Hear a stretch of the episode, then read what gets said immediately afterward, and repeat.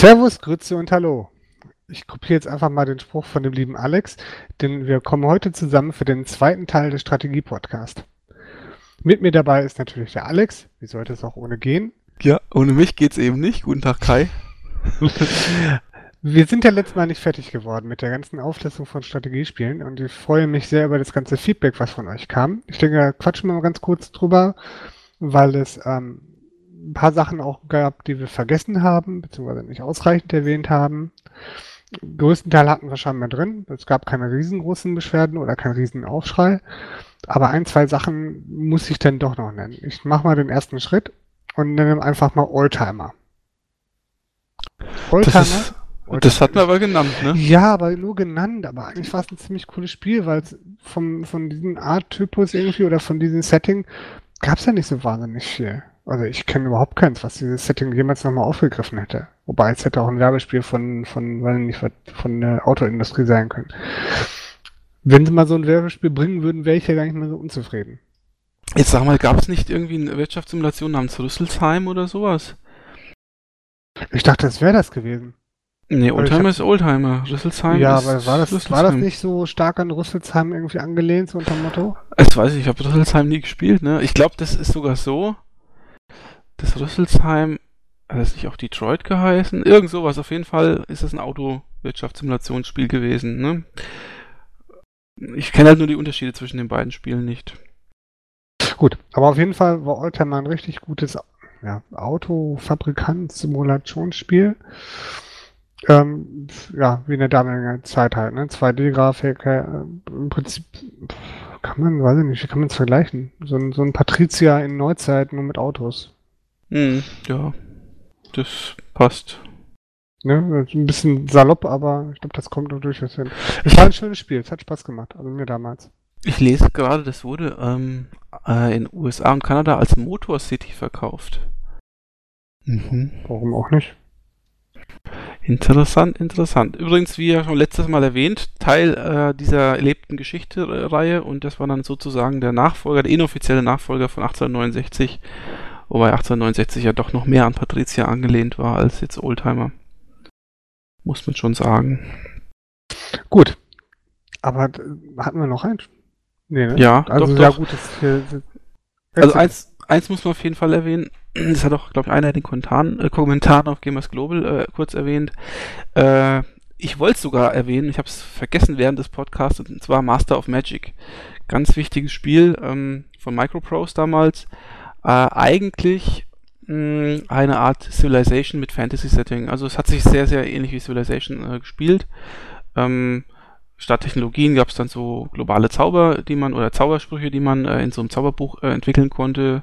Aber im Prinzip ähm, konnte man da auch äh, Siedlungen gründen oder Städte erobern, konnte da, ich glaube, man hat da so einen Heldencharakter sogar gehabt, den man äh, mit so Attributen ausstatten konnte, also nicht als Figur, die man steuern konnte, sondern als übergeordnete Instanz, also wir als Spieler, die dann eben beeinflusst hat, welche Art von Magie man verwenden konnte, entweder so, so Chaosmagie oder dunkle Magie oder helle Lichtmagie, Naturmagie und so. Das war schon echt cool, also sah zwar grafisch jetzt auch nicht gerade äh, State of the Art aus, aber ich muss tatsächlich sagen, Master of Magic habe ich fast noch lieber gespielt damals als Civilization. Das war ein richtig, richtig gutes Spiel. Und äh, es hat auch, glaube ich, heute noch wirklich seine Fans. Ähm, und da würde ich mich zum Beispiel über eine Neuauflage freuen. Kennst du das Kai eigentlich? Nee, ich kenne das gar nicht. Deswegen bin ich gerade auch ein bisschen interessiert. Also mal gucken, wie das, dass ich mir mal anschaue, was das für ein Spiel war, beziehungsweise ob man das noch holen kann. Das, das war ja eines, so schlecht an. Das war ja eines der ersten Spiele, die wirklich so mit Tooltips gearbeitet hat. Das hat mir am besten damals fast gefallen noch. Also was gab es zu der damaligen Zeit nicht. Ich weiß gar nicht genau, wann das rauskam. So Mitte der 90er vielleicht. Müsste man mal, müsste man mal ergoogeln.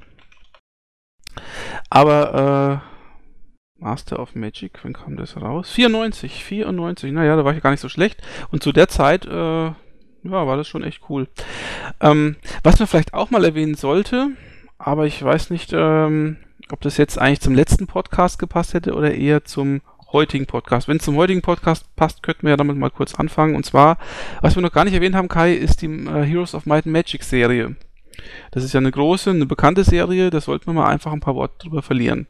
Wie ist denn das bei dir? Hast du Heroes of Might and Magic öfter gespielt? Manche ja, Teile? Ja, vor allem den zweiten und den dritten Teil habe ich relativ ausgiebig gespielt.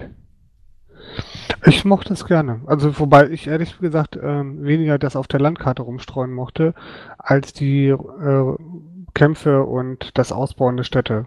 Das hat mir am meisten Spaß gemacht. Mhm.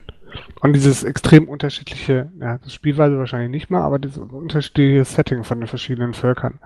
Wenn dann irgendwie da die Engel gespielt hast oder so und dann die mächtigsten Einheiten, das fand ich halt auch immer am coolsten, dass man das nach und nach aufbaut und hinterher so, so Erzengel hat oder so. Das war, das war cool, das hat Spaß gemacht. Und ähm, welchen Teil bevorzugst du? Es gibt ja insgesamt sechs Teile mittlerweile. Was ist so dein Lieblingsteil? Ja, wir hatten ja schon mal privat darüber gesprochen. Und da hattest du mir, glaube ich, gesagt, dass der fünfte Teil wohl ziemlich gut war. Den habe ich allerdings ausgelassen. Ich hatte mir irgendwie den, den vierten angeguckt, der war total grottig. Oder den habe ich als grottig empfunden. Ähm, tatsächlich war es bei mir wahrscheinlich wirklich der zweite Teil, der mir am meisten Spaß gemacht hat. Hm. Ich glaube, der dritte wird ja so allgemein als der beste empfunden. Wobei ich persönlich, hab's, wie du schon richtig gesagt hast, finde eigentlich den fünften am besten. Äh, den, den ich richtig schlecht finde, ist eigentlich der sechste. Also der ist wirklich blöd gemacht, weil die Kampagne total blöd ist und es gibt ja auch da, also zumindest zum, zum damaligen Zeitpunkt, als ich das angefangen habe, gab es da keine Möglichkeit, irgendwie diese, dieser Stadtausbau, der hat sich nicht so ausgewirkt. Du weißt das doch noch bei den alten Might Magic Teilen, also Heroes of Might Magic Teilen, äh, war das immer so, wenn du was angebaut hast, dann hast du so eine Animation gesehen und was weiß ich und die Stadt ist dann äh, irgendwie so schöner gewesen, größer, besser, so von der Optik einfach. Ja, es wurde halt einfach imposanter. Ich kann mich jetzt nicht an großartige Animationen erinnern, aber es wurde auf jeden Fall dann ein bisschen imposanter vom Stadtbild. Genau. Und es hat irgendwie so einen Teil der Atmosphäre ausgemacht. Das haben sie beim sechsten Teil irgendwie weggelassen und dann noch diese ja, wobei das Art kannst du bei Civilization ja genauso sagen. Ne? Da haben sie in früheren Teilen haben sie da irgendwie die Stadt immer pompöser, immer hier äh, das Stadtbild auch immer pompöser und in neueren Teilen siehst du die Weltwunder kaum noch. Ja, das ist richtig, ja. Da hast du wohl, da hast du wohl recht. Mir sind übrigens so ein paar Sachen eingefallen in Civilization 5, äh, was ich jetzt in letzter Zeit öfter gespielt habe, die mir doch etwas äh, missfallen. Aber egal, es kommt jetzt vom, kommen wir vom Thema ab. Ähm, also, ja, also es ist schon eine schöne Reihe, die Heroes of Might and Magic Reihe. Ähm, wobei ich sagen muss, ich, also es hätte jetzt eigentlich nicht Might Magic das Szenario sein müssen, muss ich ganz ehrlich sagen, weil für mich hat das Ganze mit Might Magic irgendwie auch nicht viel zu tun. Ähm, wenn, wenn du jetzt der Might Magic Rollenspieler bist, dann ist es dir eigentlich völlig egal, wo Heroes spielt, weil es ist ja eh immer pro, äh, Teil für Teil in irgendeiner ganz komischen anderen äh, Welt oder was auch immer. Ähm, und naja, also ich, ich habe da auch nie eine Story im Kopf gehabt, ehrlich gesagt. Gab es da eine Story für? Ja, also ich habe, ich, ich hab, glaube ich, am Anfang immer nur die Karten gespielt irgendwie, ähm, irgendwie ist das schon alles miteinander verknüpft. Da gibt es eine ziemlich äh, epische Story eigentlich, aber die hat bei mir auch nicht so gezogen. Vielleicht auch deswegen, weil das Spiel so, also die letzten Teile so Richtung, Richtung Comic-Grafik gegangen sind. Das hat mir nicht mehr so gut gefallen. Also ich meine, den fünften ja, mag ich zwar sehr. Teile, die alten Teile waren auch, auch Comic-Grafik. Ja, aber das, also das war doch alles bunt. Ja, ja gut, hast ja hast schon recht, aber ich, ich mag diese diese diese diesen Comic-Stil nicht, die mit diesen geschwungenen äh, Polygonen und so, die die im Warcraft 3 eingeführt hat. Das äh, das hat ja seit Warcraft 3 fast jedes Strategiespiel irgendwie im Petto und äh, Spiele, die in so einer Engine oder so erzählt werden, abgesehen von Warcraft, wo es mir wirklich gut gefallen hat, aber alle anderen Spiele fand ich immer ein bisschen albern. Naja, gut, ist eigentlich egal. Ähm, aber jetzt abgesehen von Heroes of Might and Magic, jetzt gibt es ja da auch noch ein paar Konkurrenten. Ne? Also ähm, der größte Konkurrent, der mir dazu einfällt, ist ja Disciples. Kennst du die? Da gibt es ja auch mittlerweile mhm. drei Teile. Nee. Spielt sich ja im Endeffekt genauso wie Heroes of Might and Magic, ist nur deutlich äh, dünkler, morbider. Er hat einfach eine ja, schönere Atmosphäre, finde ich, als Heroes, weil Heroes ist ja doch so ein bisschen Blümchengrafik. Und ähm, das Kampfsystem ist halt auch leicht anderes, weil du bei Heroes halt immer diese, diese Hexfeld-Geschichten hattest, ist bei Disciples eher so, also beim zweiten, glaube ich, war das auf jeden Fall so, dass man da so in seine Figuren so in Zweierreihen aufgestellt hat und war ziemlich nah am Gegner dran, hat dann eigentlich taktisch weit weniger machen können, sah dafür aber auch weitaus besser aus, weil das total äh, ein cooler Grafikstil war. Ähm, den dritten habe ich ja auch vor gar nicht allzu langer Zeit gespielt. Der ist ja von Calypso weiterentwickelt worden. Also irgendwie ist, haben sie die Marke aufgekauft oder was.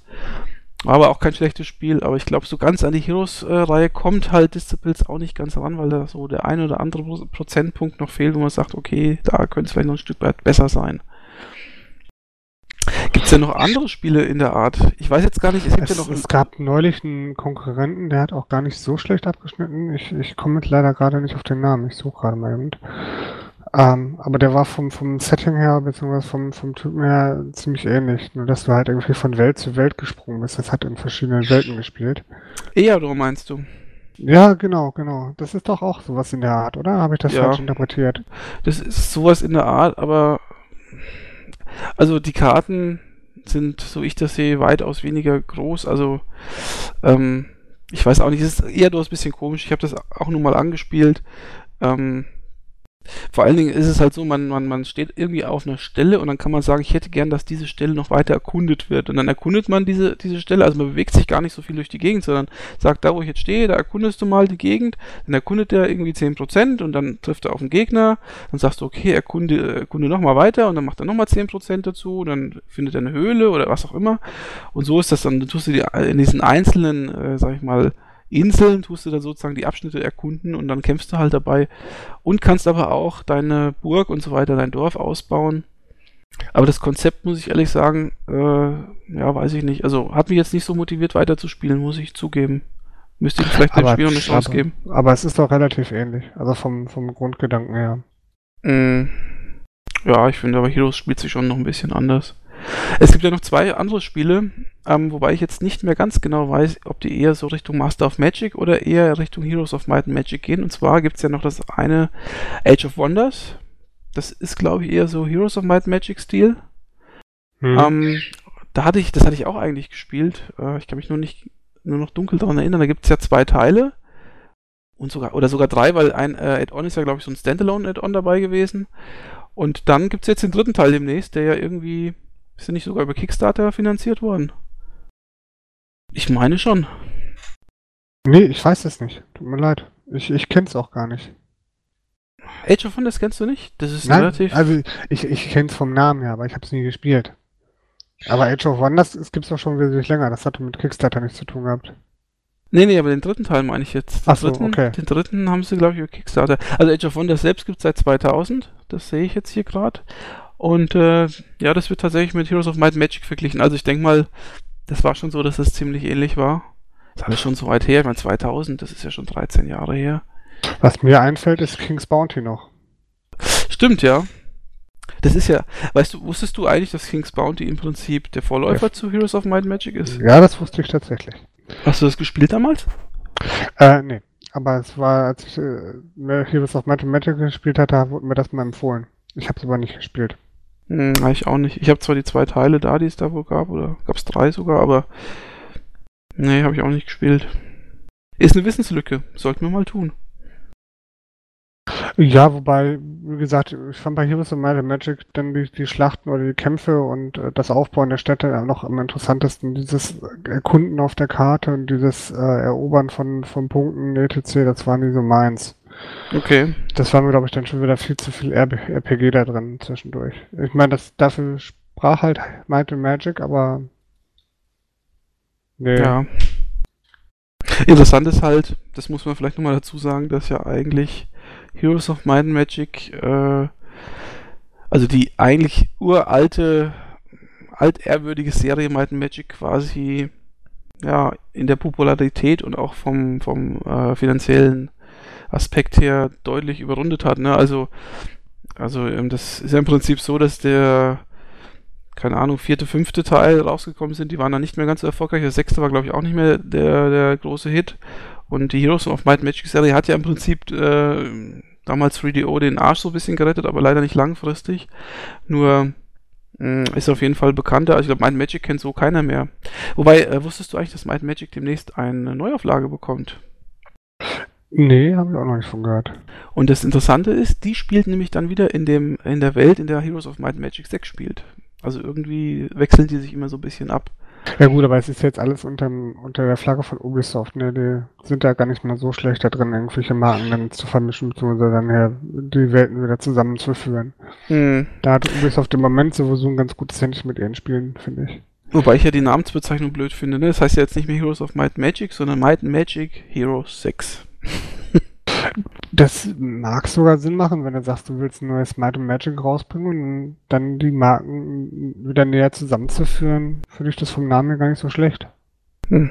Ich denke, dass in der Vergangenheit jeder wusste, mit was er zu tun hatte. Aber ja, aber es ist immer noch ähnlich genug, dass er, dass er Assoziation da ist und das ist aber dann bringt dir ein bisschen namentlich ein bisschen mehr Freiheit, dann noch was anderes rauszubringen. Ich finde es nicht schlimm.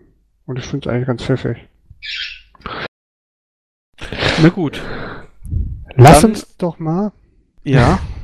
lass uns doch mal zu, zu einem meiner Lieblingsspielen äh, gehen oder zum Lieblingsspielebereich gehen. Und das wäre welcher? Das wäre bei mir die Echtzeitstrategie. Echt? Echt, echt, Echtzeit. Also dafür, dass du so schlecht in Echtzeitspielen bist, ne? Wundert ja, mich das ja. Ich spiele auch hin und wieder gerne Shooter, obwohl ich dazu grauenvoll bin, wie ich gerade wieder gemerkt habe. In Left 4 Dead. Ja, ja, wenn man, wenn man andauernd nur von den Kollegen gerettet wird, dann ist es irgendwann ein bisschen frustrierend. Mhm. Oder wenn er sagt, nimm du den Medipack, du brauchst den häufiger. Ähm, Echtzeitstrategiespiele. Was war dein erstes? Dune 2. Die Lass uns ähm, noch mal über dieses großartige Spiel spielen und, und über diese großartige Firma. Mm, mm. Also ich sag mal, nee, du musst, du musst ein bisschen differenzierter reden oder, oder das Ganze definieren. Und zwar Echtzeitstrategiespiele, so wie wir heute Echtzeitstrategiespiele verstehen, ist sicherlich der Urvater Dune 2. Es gibt aber noch ein Spiel, das eigentlich auch ein Echtzeitstrategiespiel ist, das ich auf jeden Fall früher gespielt habe. Da können wir später nochmal drauf kommen. Du möchtest jetzt unbedingt über Dune 2 reden, richtig? Na, sag mal kurz den Namen, ob du das gleiche meinst, was ich meine. Also, ich habe vor Dune 2 auf jeden Fall Powermonger gespielt von Bullfrog. Und wenn man sich das mal genau anschaut, ähm, eigentlich ist Populus ja auch schon ein Echtzeitstrategiespiel, aber äh, diese, ist, Powermonger ist das erste Spiel gewesen, so mit direkter Steuerung einer Armee, wo du sagst, hier, Armee, da hingehen. Und das hat eigentlich die Komponenten eines Echtzeitstrategiespiels gehabt. Also das heißt, äh, man erobert halt was oder, oder vernichtet andere Armeen. Gut, Basisaufbau, so wie es aus Dune 2 jetzt äh, etabliert worden ist, gab es dann halt damals nicht. Ja, aber das gibt es ja mittlerweile fast auch schon nicht mehr. Also ist Powermonger sozusagen der Vorläufer der heutigen Echtzeitstrategiespiele. Hast du das auch im Sinn gehabt? Wahrscheinlich nicht. Nee, was, was häufig irgendwie genannt wird, ist Herzog 2. Das habe ich aber nie gespielt. Nee, ich auch nicht. Aber es wird häufig als, als ähm, quasi auch erstes oder vielleicht sogar noch vor June ähm, als Echtzeitstrategiespiel genannt. Wobei mhm. es wir bleiben wir mal bei dem Begriff, damit wir hinterher auch nicht irgendwie geflammt werden. Ähm, das erste Spiel, was komplett steuerbare Einheiten hatte, einen Basisbau und verschiedene Fraktionen. Trifft das dann zu? Oder habe ich, hab ich das genug eingegrenzt, damit man sagen könnte, Dune 2 war das erste? Also ich denke auf jeden Fall, man sollte sagen, äh, genau, einzelne Einheiten auswählbar, äh, Basisaufbau und alles in Echtzeit. Ich glaube, damit hast du es dann erschlagen. Ja, ich denke auch. Ähm, so, wo fangen wir an? Dune 2 hatte drei verschiedene Fraktionen. Das war meines Erachtens neu. Es gab auch Spezialeinheiten für die verschiedenen Fraktionen. Gut, das gab es bei Civilization auch schon. Ähm, auch wesentlich früher sogar schon. Aber June 2 hat halt damals einfach, ich fand alles richtig gemacht. Der Basisaufbau war, war packend, du konntest wirklich irgendwie, äh, damals konnte man sich sogar noch einigen mit dem Basisbau, es hat sogar ganz gut geklappt, das kam mir dann wieder entgegen. Es gab Abwehrtürme, es gab Spezialeinheiten, es gab ähm, Random-Effekte, wie zum Beispiel die Würmer. Wer das Dune-Universum nicht kennt, sollte dringend mal die Bücher lesen, die sind absolut gigantisch. Oder den geilen Film schauen. Äh, welchen? Den ersten. Ach, der, das, ja, der das ist Original. Cool. Ja, ja, der ist cool. Wobei nicht annähernd so gut wie die Bücher, aber der ist nicht schlecht. Ich ähm, finde ihn super, den Film. Ich finde viel besser. Wobei man sollte auch sagen, man sollte nur das erste oder die ersten zwei, drei Bücher lesen und danach sollte man aufhören, um sich das Rest zu ersparen. Man sollte vielleicht erwähnen, dass Dune 2 auch damals schon äh, Sprachausgabe hatte, weil du gerade Würmer sagtest. Ich erinnere mich noch sehr gut an die Stimme, die immer sagte, Achtung, Wurmzeichen. War das auch bei der Amiga-Version? Ich glaube, weiß gar nicht so genau. Also ich hatte hm. damals die Amiga-Version gespielt. Ich bin mir nicht sicher, ob die auch wirklich schon äh, Sprachausgabe hatte oder ob das nur auf die hm. PC-Version zutraf. Ich meine, dass ich auch die Amiga-Version gespielt habe, also muss sie gehabt haben, sonst könnte ich mich ja an die Wurmzeichen nicht erinnern. Wobei das Spiel sah auf dem Amiga deutlich anders, äh, auf dem PC deutlich anders aus, fand ich. Echt? Ja, ja. Also das wirkte, wirkte ganz anders auf dem, Amiga, auf dem PC. Aber lassen wir erstmal. Ähm, es gab verschiedene Ressourcen. Es gab einmal das Spice. klar, als, als Hauptressource in Dune 2, aber es gab auch zum Beispiel noch eine zweite Stromressource, ohne die viele äh, Gebäude einfach ihre Funktion aufgenommen haben. Also waren die sogenannten Windfallen da. Das Spiel war, ich persönlich fand das Spiel auch im Rückblick noch, ein bisschen nostalgische Brille, mag ja gerne sein, aber ich fand es ähm, super balanced. Ich fand es ausgetüftelt bis zum geht nicht mehr, gerade was die Gebäude angeht. Es gab vielseitig, du konntest hinterher die Gebäude auch per Raumhafen, äh, per Sofortkauf, es waren so viele Ideen drin, die hinterher immer wieder und wieder und wieder gekaut wurden und die waren zum ersten Mal halt in diesem Spiel drin und das macht das Spiel meiner Meinung nach so besonders. Ähm, wie fandst du es damals? Also, man muss sagen, ähm, für viele war ja früher äh, Dune 2 gar nicht so richtig auf dem Radar. Ich glaube, viele Zeitschriften, äh, Redakteure und äh, so weiter der damaligen Zeit haben gar nicht erkannt, was, was Dune 2 eigentlich für ein Potenzial hatte. Und als ich das damals äh, gespielt habe, muss ich sagen, ich habe es erkannt, denn ähm, ich fand es auch, so wie du, echt super geil. Also endlich mal ein Spiel, das nicht so, so lahmarschig war, sondern das, äh, das eben in Echtzeit war, aber trotzdem taktisch was von einem abverlangt hat. Und äh, dieser ganze Basis- und Ressourcenabbau, der hat ja auch irrsinnig Spaß gemacht und dann halt Einheiten zu bauen und die gegen den Gegner zu schicken, das war schon eine coole Sache und nicht da immer irgendwelche Runden und, und irgendwelche komischen Hexfelder und so, sondern wirklich mal auch in der optisch äh, ansprechenden Art und Weise präsentiert, dann eben, wie gesagt, mit der coolen Musik damals, das hat ja richtig coole Musik gehabt, das Spiel. Und ähm, dieser coole Flair, ich meine Dune 2 oder äh, Dune äh, allgemein finde ich ja ziemlich cool mit den Hakonnen und mit den Atreides und dann mit dem Ordos. Ich weiß gar nicht, die Ordos, äh, ob die in den Büchern äh, vorgekommen sind, aber ich habe das Gefühl, dass es eher so eine Art Kunstrasse äh, war, was sie sich da ausgedacht haben. Ja, in den Büchern sind sie nicht vorgekommen, aber in, im Universum waren die, glaube ich, durchaus drin. Also es gibt mhm. ja ganz viele Fraktionen, ne? auch in den Büchern. Es gab ja dann auch die Telaid und äh, die, die Raumfahrer und weiß nicht was alles. Also. Aber ich fand das schon ganz cool, dass sie gesagt haben, nee, wir machen nicht nur Hakon und Atreides, sondern wir machen noch eine dritte dazu. Das fand ich schon echt cool. Und wie du schon sagtest, die hatten ja dann verschiedene Spezialeinheiten da, die äh, Ordos mit ihren komischen Gasangriffs. Äh, genau, genau, was dann halt das, was beschossen wurde, irgendwie kurzzeitig irgendwie manipuliert hat oder so, ne? Mhm, genau, und dann die Atreides mit ihren Schallmodulen, Sonic Tanks oder was das war, das war ja schon genau. aus, den, aus den Büchern. Aus Wobei am, die coolsten hatten ja die Hakon mit dem Doppellaufpanzer. ja. Das war eine Wumme. ja, das stimmt. Nee, aber das ist ja echt ganz cool gemacht und auch mit dem, mit dem Wurm, was eben diese, diesen dynamischen äh, Effekt noch mit reingebracht hat. Ähm, dass, dass die, diese, ich weiß nicht, ob das alle Hörer wissen, aber es ist so, diese Würmer, die tauchen dann irgendwo in der Wüste auf. Das sind so riesige, also Sandwürmer nennen die sich, das sind so riesige Viecher, die können ganze äh, Transporter verschlucken und wenn dann so ein, ähm, ja, so ein, so ein Spice-Transporter gerade am Spice abernten war, dann sind die halt aufgetaucht, haben den mal einfach so verschluckt. Und dann gab es ja noch diese Ornithopter, die konnte man ja bauen, das waren so Art Hubschrauber, so Transporthubschrauber. Und wenn man die gebaut hat, haben die dann äh, ihre, ihre Spice-Ernter äh, äh, abgeholt und, und äh, die haben dann entladen und wieder zurückgebracht und so und das war schon ganz cool irgendwie. Also für genau. die damalige Zeit, ne? Und es waren so viele, das meine ich ja, ne? Es waren so viele Funktionen drin. Das, was du zum Beispiel meintest mit den Transportern, das hat halt hinterher die ganzen Abbau beschleunigt und das, und das Ganze, es wurden hinterher auch äh, äh, ähm, Einheiten, die repariert werden sollten, es gab auch eine Reparaturwerkstatt, wurden dann hinterher von diesen Transportschiffen direkt zur Reparaturwerkstatt gebracht. Das war total klasse. Mhm.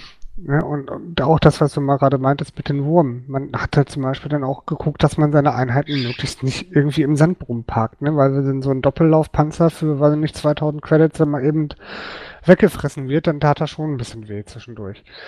Je nachdem, wie weit du im Spiel halt auch warst. Also, es hat, es hat ein paar Sachen, äh, die man hätte anders machen können. Irgendwie diese Einheitensteuerung zum Beispiel, dass man nur eine Einheit immer steuern könnte. Das war, das hat sich dann in, in den Nachfolgern und in den späteren Spielen halt schon wesentlich angenehmer angefühlt, dass du halt nicht einzeln steuern musstest. Ich glaube, fürs damalige Spielprinzip oder für den damaligen Schwierigkeitsgrad war es halt durch, durchaus sinnvoll und hilfreich. Aber es war, ich habe es als anstrengend in Erinnerung. Mhm. Wenn man dann gerade den, den finalen großen Angriff starten wollte, und dann erstmal irgendwie alle Einheiten hingeschickt hat und dann natürlich nicht sofort zur Basis zum, als Ziel ange, zum Angriff, sondern erstmal kurz vor der Basis dann bei denen dann gesammelt, damit man besser aber gesammelt ehrlich, angreifen konnte. Also ehrlich gesagt, das, ich fand es nicht so schlimm, weil man hat ja nichts anderes gekannt vorher. Also nee, ich hab's auch nicht, so im Nachhinein denke ich, oh, schöner wäre gewesen, wenn. Ja, Na gut, ich meine, äh, das Genre, Genre, hat sich halt auch weiterentwickelt. Man muss halt einfach mal anerkennen, was äh, Dune 2 halt alles etabliert hat in dem, äh, in äh. Ne? Und das, das sind schon einige Sachen, die heutzutage immer noch so verwendet werden zum Teil. Also das finde ich schon ganz cool. Was, was ich mir zurückwünsche, aber das ist dann vielleicht auch irgendwie das, wo, wo sich das äh, Genre drin wegbewegt hat, ist, du konntest damals wirklich dich, dich zubauen. Ne, du, es gab die Möglichkeit, oder fast die Möglichkeit, dass du sagst, alles klar, ich, ich spiele defensiv. Und das fand mhm. ich auch ziemlich klasse. Das hat, da du ja sowieso kein Multiplayer spielen konntest, hat das auch eigentlich ganz gut funktioniert. Mhm. Dadurch, dass du halt Mauern und Geschütztürme und alles dran bauen konntest, warst du halt in der Lage, dich gut einzumauern ohne dass da irgendwie ein Strich durch die Rechnung gemacht werden. Es gab ein paar Sachen, die dann dagegen gespielt haben. Ne? Zum Beispiel konnten irgendwie die Atreides dann äh, die Fremen rekrutieren und die tauchten mhm. dann irgendwo in der Basis auf einmal. Ne? Und wenn du da keine Einheiten oder kein Geschützturm oder sowas hattest, dann konnten die von innen halt durchaus gut Schaden anrichten. Mhm. Übrigens, ähm, vielleicht sollte man das auch mal erwähnen, äh, Dune 2 stammt von Westwood, von den Westwood Studios, die ja zur, dam zur damaligen Zeit richtig, äh, äh, richtig heiße Eisen im Feuer hatten. Angefangen, wie wahrscheinlich die meisten wissen, mit äh, Eye of the Beholder, zumindest dem ersten und dem zweiten Teil, äh, was ja schon damals richtig gute Spiele waren. Und dann ähm, hatten sie ja noch dieses Legend of Gründia, diese, diese Adventure-Serie, die auch ziemlich gut war. Und dann natürlich mit Dune 2 möchte ich mal sagen, den, ja, den, den vorläufigen Höhepunkt eigentlich dann hatten. Bis natürlich dann irgendwann was kam, was wir aber wahrscheinlich gleich noch thematisieren werden. Du hast allerdings auch Lands of Lore, hast du das erwähnt? Ach, Lands of Lore, das äh, habe ich nicht vergessen. Ich wollte es eigentlich äh, nochmal äh, zeitlich eintaxieren, weil ich weiß jetzt nicht genau, ob Lands of Lore vor oder nach Dune 2 kam. Vor, zwei Jahre vor, äh, nee, warte, stimmt das? Nee, es kam zwei Jahre vor, vor Command Conquer. Eben, aber wann kam Dune 2? Das ist hier nochmal die Frage. Anfang der 90er vor. auf jeden Fall. Ja, ja vor ähm, Lens of Lore. 92. Naja, genau. Also, ähm, genau, und dann kamen halt noch andere Spiele. Aber vielleicht sollten wir nochmal ganz kurz bei Dune 2 bleiben, denn da gab es ja einige Ableger äh, beziehungsweise Remakes von dem Spiel. Das erste davon war ähm, Dune 2000. Wann kam das eigentlich raus? So 2000 herum, oder? Ja, Anfang 2000. Ähm, das war im Prinzip, also wenn man es ganz genau nimmt, eine ziemlich äh, 1998. 98. 98. Hm, ah, ja. Früher. Äh, Kopie von, vom, vom, vom Original Dune 2. Also es war fast das gleiche. Ich habe damals sogar einen Test geschrieben, habe da nochmal nachgelesen. Ich habe damals mich in den Test beschwert, dass die sogar die gleichen Maps benutzt haben. Oder zumindest sehr ähnliche. Ähm, der große Vorteil von Dune 2000 war, dass die halt dieses Szenario mit äh, den damalig wahrscheinlich aus Command Conquer natürlich äh, ähm, etablierten Videos äh, ergänzt haben. Und jetzt war das einfach so, äh, das Szenario an sich war ja schon cool. Das war ja schon cool damals mit diesen Standbildern und mit diesen äh, animierten Geschichten, die sie da hatten im Intro und so beim alten Film 2. Ich fand immer lustig, dass die Augen dem Mauszeiger gefolgt sind. da kann ich mich gar nicht mehr erinnern. Doch, okay. ich kann mich ganz genau dran erinnern. Und, und dann, und dieser, dann dieser, schmierige oh, Hakon-Typ, der, dieser, ah. Oh der dir schlaflose Nächte bereitet, hä? Ja, dieser Glatzkopf, der böse guckt und sagt. das waren übrigens die Mentats, oder?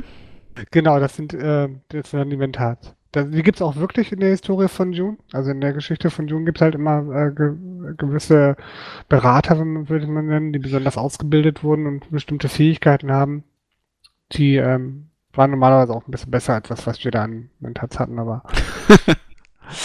Na gut, und dann äh, muss man sagen, also hatten die eben einen Dune 2 gemacht mit diesen Videos und so weiter. Und ich muss sagen, mir hat das richtig gut gefallen, weil das hat eine geile Atmosphäre gehabt. Gut, es war halt das Originalspiel, das war vielleicht nicht mehr ganz zeitgemäß. Mit ein paar Verbesserungen, grafisch und so weiter, vielleicht steuertechnisch sogar auch. Ich denke mal, dass die Steuerung dann auch so mit Kästchen ziehen war und mehrere Einheiten. Ja, ja, ja, ähm, aber ansonsten muss ich sagen, ich hab, also ich fand das eigentlich ziemlich gut das hat mir sehr gut gefallen. Ich habe es mir damals auch gekauft, ich war auch nicht enttäuscht. Das, der gleiche Flair kam nicht nochmal auf, oder diese Begeisterung, ne? weil man, mittlerweile war man die Sachen halt gewohnt. Damals war halt alles brandneu. Und was ich nun mal sagen möchte, wie weit sich ähm, Spielezeitschriften immer vertun können, das Spiel ist damals in den, in den Tests nicht über 80% drüber rausgekommen. Und das finde ich echt krass. Ja, das ist, das ist also selbst wenn ich jetzt meine Nostalgiebrille abnehme und so, das Ding hat so viele Features in das, in, in das Genre reingebracht. Das, Ja. Das ist das gleiche, was ihr damals über die MMOs gesagt habt. EverQuest hat im Prinzip alles definiert, was heutzutage äh, Standard ist bei solchen Spielen. Aber äh, kapiert haben das die Leute erst mit Dark Age of Camelot oder mit, mit später vielleicht sogar mit World of Warcraft. Und genauso ist es mit Dune 2 auch. Das ist absolut unterschätzt worden. Ähm, und wenn du heutzutage jemanden fragst, oh, klar, Dune 2 habe ich gespielt, ist das beste Spiel und ja. so, ne? Ja, aber es ist ja, es hat ja auch super Verkaufszahlen gehabt, ne? Das muss man auch sagen. Es war ja echt ein Hit. Mhm, ja, ja, klar. Aber ich denke mal, äh, Command Conquer war dann nochmal ja, fünffach, fünffach erfolgreicher. Ja, ja, klar. Das war dann Masse. Das ist ja auch auf, weiß ich nicht, wie vielen Systemen gekommen. Ähm, bleiben wir nochmal ganz kurz bei Dune 2. Es gab nämlich noch ein Dune-Spiel. Ähm, Dune 1 haben wir gar nicht erwähnt, aber das ist auch gar nicht erwähnenswert, oder? Nein, das ist ein tolles Spiel. Also ich habe es gerne gespielt. aber es war auch gar nicht von Westwood. Nee, es war, nicht von Westwood. war auch kein Echtzeitstrategiespiel, oder? Ähm, es hatte in, in, Grenzen mit Strategie zu tun, aber Echtzeit war nicht bei. Nein. Hm. Also nicht wirklich. Ähm, für die, die es interessiert, es war eigentlich so, so ein Strategie-Adventure-Mix. Ich fand es ganz cool. Ich fand es auch ganz cool gemacht. Die Musik war total toll. Die Story war ganz, ganz cool. Ähm, aber ich glaube, das war auch nicht jedermanns Sache. Das hätte auch durchaus die 80% oder wenn nicht 75% verdient gehabt oder so was in der Ecke. So, Mega-Hit war es jetzt nicht. Hm. Ja, ja, ich habe äh, ein paar Tests mal durchgelesen, die waren eigentlich eher grottig. Also 60% oder so, irgendwie sowas in den Dreh rum haben manche gegeben. Ja, ich, ich weiß nicht, wie viel jetzt meine Nostalgie. Ich habe es unten noch für Mega-CD im, im, Keller liegen, für Sega Mega-CD. Vielleicht hole ich es mal wieder raus. Hm. Gucken wir mal. Nichtsdestotrotz gab es ein Spiel, das hieß Emperor Battle for Dune. Also man könnte damit auch äh, das Ganze mit Dune 3 ähm, betiteln. Ähm, das ist eine, ja, das ist wirklich keine Neuauflage, sondern ist wirklich ein richtiger neuer Teil gewesen. Vom Prinzip her aber das gleiche. Man hat äh, wieder drei äh, Kategorien, Völker, äh, Fraktionen, äh, wieder die Ordos, Atreides und Hakon und ähm, diesmal konnte man tatsächlich auf so eine Art Karte wie so eine äh, risikoartige Karte konnte man sagen, ich hätte gerne jetzt diesen Teilbereich der Karte erobert oder diesen Teilbereich.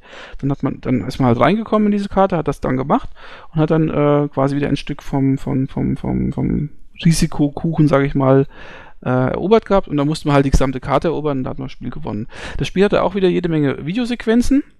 Von wem war das Spiel? Auch von Westwood, glaube ich, oder? War das nicht von Westwood? Also, wir müssen ja auch mal ganz kurz ähm, Langretschen, weil June 2000 war das letzte Spiel, was von Westwood alleine gepublished wurde oder rausgebracht wurde. 1998, in dem Jahr, wo June 2000 erschienen ist, ähm, ist nämlich die Übernahme von EA erfolgt. also ich, ich, ja, na gut, aber Westwood hat ja trotzdem, also die Leute haben ja trotzdem noch weiterentwickelt für, ich weiß ja nicht, wann EA äh, Westwood zugemacht hat dann eigentlich. Ich, also ich habe mir, ich glaube, dass die schon noch ein bisschen länger existiert haben, auch unter äh, der EA-Flagge, Ja, genau, von 98 bis 2003. Genau. Und äh, Dune und Dune 3 kam raus 2001. Mhm, das ist dann, aber da waren ja viele Verantwortliche nicht mehr da. Also man sagt ja auch, das ist auch Gerücht, beziehungsweise ja, eines davon kann ich sogar bestätigen, ähm, dass mit der Übernahme von EA die Qualität der Spiele extrem gelitten hat. Man hat das sehr gut erkannt an dem ersten Command Conquer, was da erschienen ist, wobei, wirklich, switchen wir ein bisschen hin und her, ne? aber eigentlich bist du schuld. Warum? Weil du jetzt äh, die Zeit da Zeitschiene reingebracht hast. Machen wir erstmal dein zu Ende. Wir kommen zu den anderen kommen wir ja gleich noch. Wobei ja. ein Gesamt-Westwood-Überblick ist gar nicht so schlecht. Also vielleicht nur ganz kurz jetzt zu diesem Dune 3, weil äh, man muss jetzt dazu sagen, das Ding hat eine Sache eingeführt, die meiner Ansicht nach der Grundstein war für alle weiteren äh, Sachen mit Generals und was auch immer, nämlich eine 3D-Engine. Ich glaube, das war eine der ersten Echtzeitstrategie-Spiele, die ich gespielt habe, die wirklich äh, komplett in 3D waren. Und ähm, ich weiß noch, dass ich das eigentlich ganz dufte fand, aber zum einen, was mir nicht gefallen hatte, die Performance hat stark gelitten und zum anderen ähm, waren halt die Texturen früher noch ziemlich mh, hm, rudimentär, möchte ich mal sagen. Also es waren fast keine oder sehr verwaschene Texturen und das war natürlich im Vergleich zu der schönen, in Anführungszeichen, schönen Pixel-Grafik von früher, war es dann schon ein bisschen, äh, mh, hm, also ja, so, so also ich habe mich da irgendwie nicht so richtig wohlgefühlt. Die waren mir alle zu allglatt, die ganzen Einheiten. Äh, die Unterschiede waren auf den ersten Blick manchmal auch nicht so zu erkennen und das hat mir nicht so gut gefallen. Es war nicht so schön ausgearbeitet, nicht so detailliert, wie ich das eigentlich immer kannte. Deswegen hat mir die 3D-Engine gar nicht so gut gefallen, aber ich glaube, ich persönlich war damals der Meinung, dass äh, die 3D-Engine eigentlich den Grundstock für weitere 3D-Spiele aus dem Hause Westwood, EA, wie auch immer, äh, bilden sollte und dass das Dune-Szenario einfach mal äh, ein Szenario war, wo man gesagt hat, okay, das nehmen wir jetzt mal, packen das mal auf die 3D-Engine drauf und gucken mal, wie das ankommt. Und ich denke, wie gesagt, dass das dann ja wahrscheinlich verwendet worden ist, um zum Beispiel Command Conquer Generals und ähnliches zu machen. Genau. Und Generals ist ja auch erst ein, äh, quasi ein Jahr später erschienen. Ist schon ein Jahr später erschienen, ah ja, siehst du Ja. mal. Genau, und dann ist es mit Sicherheit die Oh, das ist mit Sicherheit dieselbe, dieselbe 3D-Engine. Ich, ich würde jetzt gerne eigentlich mit Westwood weitermachen. Das Ja, würde eigentlich klar. ganz gut passen, weil äh, Westwood hatte noch nach June 2 noch einen riesiger Hit, du hast es ja gerade schon erwähnt. Da kam Command Conquer raus. Und das hat dann wirklich geknallt. Und zwar ist das Spiel eingeschlagen wie eine Bombe. Warum? Weil ähm, Echtzeit, Echtzeitstrategiespiel in dem Moment erstens mal hip war. Das war, äh, das war das, was die Leute spielen wollten. Und zum anderen, weil es halt Videosequenzen hatte. Das ist, das ist, glaube ich, der große Punkt gewesen dabei. es war eins der ersten Spiele, was auf zwei CDs erschienen ist. Und äh, es ist halt mitten in diesen Video-Hype, Videospiel-Hype re- reingerutscht, ne? Wobei ich mir nicht sicher bin, ob, ob das nicht den Video-Hype äh, sogar ähm, sozusagen ausgelöst hat. Ich weiß nicht genau, wann kam der Wing Commander 3 raus? Wollte ich jetzt auch gerade sagen. das ist genau der Punkt. ähm, das Schöne daran ist, dass das Spiel, ich kann mich noch ganz genau daran erinnern, wie ich das das erste Mal gespielt habe und die erste Videosequenz irgendwie, wo man da durch die Kanäle gezappt wird und so.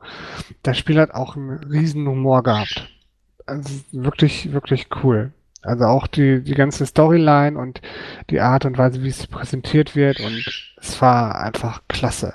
Also ich, vor allem die Not waren total super. Also, wo wir gerade dabei sind, das Spiel hat ja zwei verschiedene Parteien gehabt.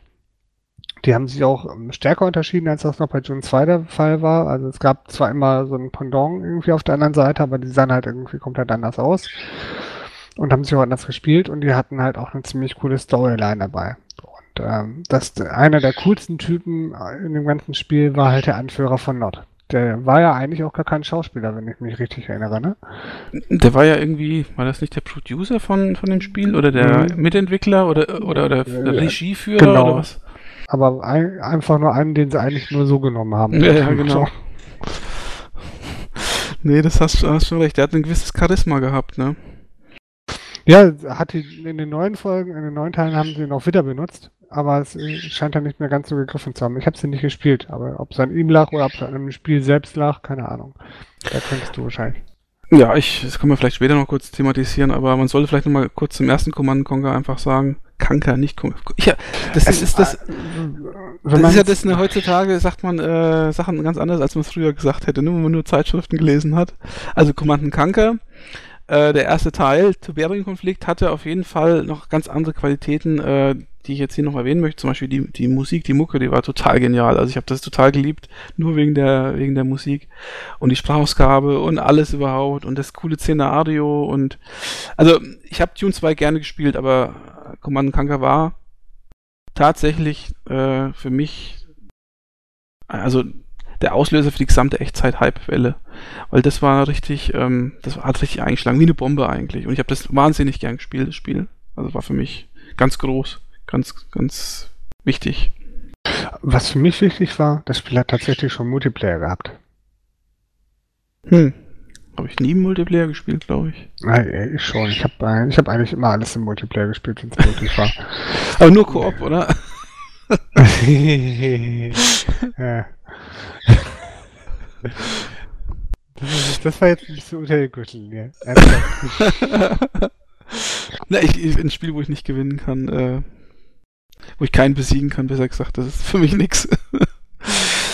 Na gut, ist auch ein anderes Thema jetzt. Also Im Prinzip haben sie aber gar nicht so viel anders gemacht. Ne? Anstatt ähm, Spice gab es dann halt Tiberium als Rohstoff, den du abbauen konntest. Und äh, Strom gab es genauso. Also das heißt, du musstest wieder Kraftwerke bauen. Die sind im Prinzip ihren ganzen Stil schon relativ gleich geblieben. Was sie natürlich neu gemacht haben, war, dass du die Multi-Auswahl, ne? das heißt, du konntest ganz große Einheiten, Verbünde zusammenschalten.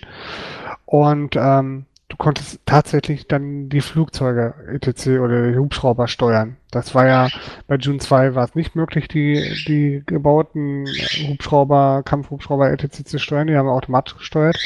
Und hier war es halt auch möglich, dass man die Dinger steuern konnte. Wobei Mhm. die auch, glaube ich, nicht so fix waren, wie sie jetzt in, ähm, in June 2 waren. Das waren halt normale Hubschrauber etc. Aber die ganze Coolness, also ich muss sagen, ähm, wenn man jetzt nicht so auf Science Fiction oder Fantasy steht, sondern einfach so ein bisschen mehr Realismus möchte, ist natürlich auch äh, Command Conquer das richtigere, bessere Spiel gewesen. Wobei war es ja- war schon sehr auf Science Fiction getrimmt. Ja, aber das war halt so, ich meine, die Panzer sahen halt aus wie Panzer und, und, und diese, diese Hubschrauber oder Helikopter, ich meine, sowas kann man sich heutzutage auch so einigermaßen vorstellen, ne? Also es war halt mehr, äh, oder vielleicht kann man auch Dune 2 als Fantasy bezeichnen, ich weiß es nicht genau. Ähm, aber auf jeden Fall war das realistischer, sage ich mal jetzt, als das, was man in Dune 2 gespielt hatte. Und äh, ja, das war einfach ein cooler Mix, muss man schon, muss man schon wirklich sagen. Und ähm, die äh, Videosequenzen, das ist natürlich auch eine Ansichtssache. Ich persönlich, als ich das mir damals angeguckt habe, habe das ernst genommen. Ne? Also für mich war das jetzt nicht irgendwie so äh, Larifari äh, auf witzig gemacht, sondern ich fand nee, das halt. das war, das war doch Coolness pur irgendwie, wo der Chef der Kane reinkommt und da der erste Hampelmann, der dich da irgendwie durchgeführt hat, versucht hat, irgendwie den Kane zu bescheißen, kommt da rein und dann erschießt er den und dann die, die Ja. ganzen coolen Sprüche dabei. Ne? Ich hab's nicht mehr genau im Kopf irgendwie, aber ich weiß, wie ich gelacht habe, weil es einfach total cool war. Ich fand's, ich fand's cool, aber ich habe nicht gelacht. Ähm, Okay. es, gab, es gibt ja eigentlich eine Parallelserie, bei der durfte man wirklich lachen, weil die war ja wirklich auf witzig gemacht. Und das war ja Alarmstufe Rot. Mhm. Was ja interessanterweise so war, dass im Prinzip Command Conquer Red Alert als Command Conquer 2 Alarmstufe Rot bei uns vermarktet worden ist. Also es war ja gar nicht der zweite Teil von Command Conquer, sondern es war halt eine andere Serie, aber hier hat man es halt so Mhm. gemacht. Und Total die Deutschen bescheuert. kapieren das sonst nicht, ja. Das war auch total bescheuert. Also Ich weiß ja auch nicht, warum sie das gemacht haben. Also es, Ich- das hat überhaupt keinen Sinn mehr ergeben. Aber abgesehen davon, ich war nie ein Red Alert-Fan. Also ich fand es spielerisch ganz gut. Mir war das ein bisschen zu sehr Comic-Grafik zwischen, also gerade in den späteren Teilen. Ähm, und der, der Humor war mir zu Klamauk. Das war nicht meins. Hm, ja, ich muss, ich muss auch sagen, was mir, also ich habe ähm, Alarmstufe Rot zwar ganz gern gespielt, weil es ja sozusagen dann die nächste, der nächste Schritt nach Command Conquer 1 war, aber ähm, was mir zum Beispiel nicht so gut gefallen hat, war, dass es da, da haben sie dann angefangen mit diesen Einzelmissionen, wo man dann eine Figur gespielt hat und mit dieser Figur durch die Lager laufen musste. Ich glaube, irgendwie diese Tanja oder was auch immer, mit dem du da Mhm, genau. gezogen bist. Mit ihrem russischen Akzent. ja, wenn du es noch so genau weißt, ich weiß nicht mehr. Und in dem Video hat sie eigentlich auch nur zwei hervorstechende Merkmale gehabt. Ja, das, das reicht doch. Was willst du noch? Das ist das Wichtigste. Das war das Beste an den Videos, dass die Frauen knapp bekleidet waren. Ähm, ja, aber es war nur bei, Red, äh, bei Alarmstufe Rot so. Ach, da waren bei Command Conquer doch auch einige hübsche Damen dabei. Echt? Ja, schon natürlich. erinnern. Ist doch jetzt egal. Okay. Auf jeden Fall, der, das hat mir zum Beispiel nicht so gut gefallen, wie es mir auch später in allen anderen Spielen, die sowas hatten, nicht gut gefallen hat, wenn ich in einem Echtzeitstrategiespiel, wo ich aufbauen möchte und so weiter, äh, dann plötzlich irgendwelche komischen Einzelmissionen machen muss, die eher so an ein Rollenspiel oder Actionspiel erinnern. Das war dann nicht so meins. Aber trotzdem, das fand ich auch noch ganz gutes Alarmstufe Rot. Den ersten Teil fand ich insofern ganz gut, weil er ein paar hübsche taktische Sachen mit reingebracht hat. Ne? Es gab halt dann U-Boote und Schiffe und irgendwie sowas. Und diese Kampfhunde, ne? Die, die stimmt, die gab's auch noch. Und dann konntest du irgendwie Bomben anbringen und Bomben pflastern und äh, konntest äh, irgendein Ingenieur konnte feindliche äh, die andere Fahrzeuge übernehmen. Also es wurde schon sehr spezialeinheitenlastig, fand ich. Aber es muss ja nichts Schlechtes sein. Und dann wurde es ja eigentlich längere Zeit still um, um Command Conquer, ne? Komischerweise. Wahrscheinlich hat das auch was mit Westwood zu tun, weil die dann eben nicht mehr so waren, wie sie waren. Fandst du? Was fand ich? Nein, also, nach, also so, eigentlich war es nicht so wahnsinnig still. 99 erschien dann direkt irgendwie Tiberium Sun. Ja, und was, und wann kam äh, der erste Teil raus? 95. Das sind vier Jahre Unterschied. Ja, aber dazwischen haben sie ja noch ein paar andere Sachen gemacht. Die haben ja. Blade Runner gemacht. Ja gut, aber das, ja, ich sag ja, es wurde um Command Conquer gestellt, ich habe nicht gesagt, dass... Ah, okay, okay, okay, okay, okay. Ähm, 98, nee, 99 erschienen Command Conquer Tiberian Sun. Ich kann mich genau erinnern, weil ich es nämlich vorbestellt hatte und das war sauteuer. Das, das war teuer, echt, ne? Ja, die haben da echt einen Preisaufschlag damals gemacht. Das war echt genau. unverschämt. Genau. Und es war auch noch nicht gut. Es war nicht mal gut. Da gab es ja diesen Konfl äh, diesen, diesen, diese, diese, na, sag mal, diesen Skandal mit diesen geschönten äh, Screenshots, wenn ich mich recht erinnere. Ja, ja, die haben, die haben die Screenshots geschönt. Mit Photoshop irgendwie hinten auf die Packung oder äh, bei, den, bei den Previews. Und dann sah das Spiel dann am Ende nicht so schön aus. man muss natürlich auch sagen, ich, also ich finde schon, dass es spät rauskam, weil 99, da war auf jeden Fall Warcraft 1 schon draußen, war da vielleicht sogar schon Warcraft 2 draußen. Bestimmt. Ich glaube, Warcraft 2 da war da auch schon draußen und ich glaube, dagegen äh, hat das Spieler nicht mehr anstinken können. Also sie haben sozusagen sich selbst ins Ausgeschossen, weil sie sich erstens zu lange Zeit gelassen haben und dann, als sie es rausgebracht haben, äh, war das noch nicht mal so, wie es hätte sein sollen. Ich habe es damals auch gekauft für teuer Geld und habe es nie zu Ende gespielt, weil ich fand es irgendwie dann komisch. Also was mich dann, was mir damals schon als allererstes aufgefallen ist bei Tiberian Sun, ich fand diese Krümel-Infanterie, äh, der Krümelgrafik fand ich echt nicht schön. Ähm, ja, es, es, es, hat, es hat sich technisch nicht weiterentwickelt. Es war, die Videos waren, also die Handlung war ziemlich mau. Mhm. Und nee, also es war nix. Also ich habe es ein paar Mal gespielt, aber das Nee. Also es ja. kam nicht mehr an die Vorgänger ran. Da haben sie echt das Zepter aus der Hand gegeben. Es ist eigentlich Wahnsinn, wenn, ich, wenn man sich mal überlegt, ne? die legen, die legen den Grundstein für das Genre, machen ein Riesenspiel, nach, also machen zwei Riesenspiele, sagen wir mal, mit dem Dune 2, mit dem Command Conquer. Ja, und dann zack, ist das Ganze bei, bei, bei Blizzard plötzlich.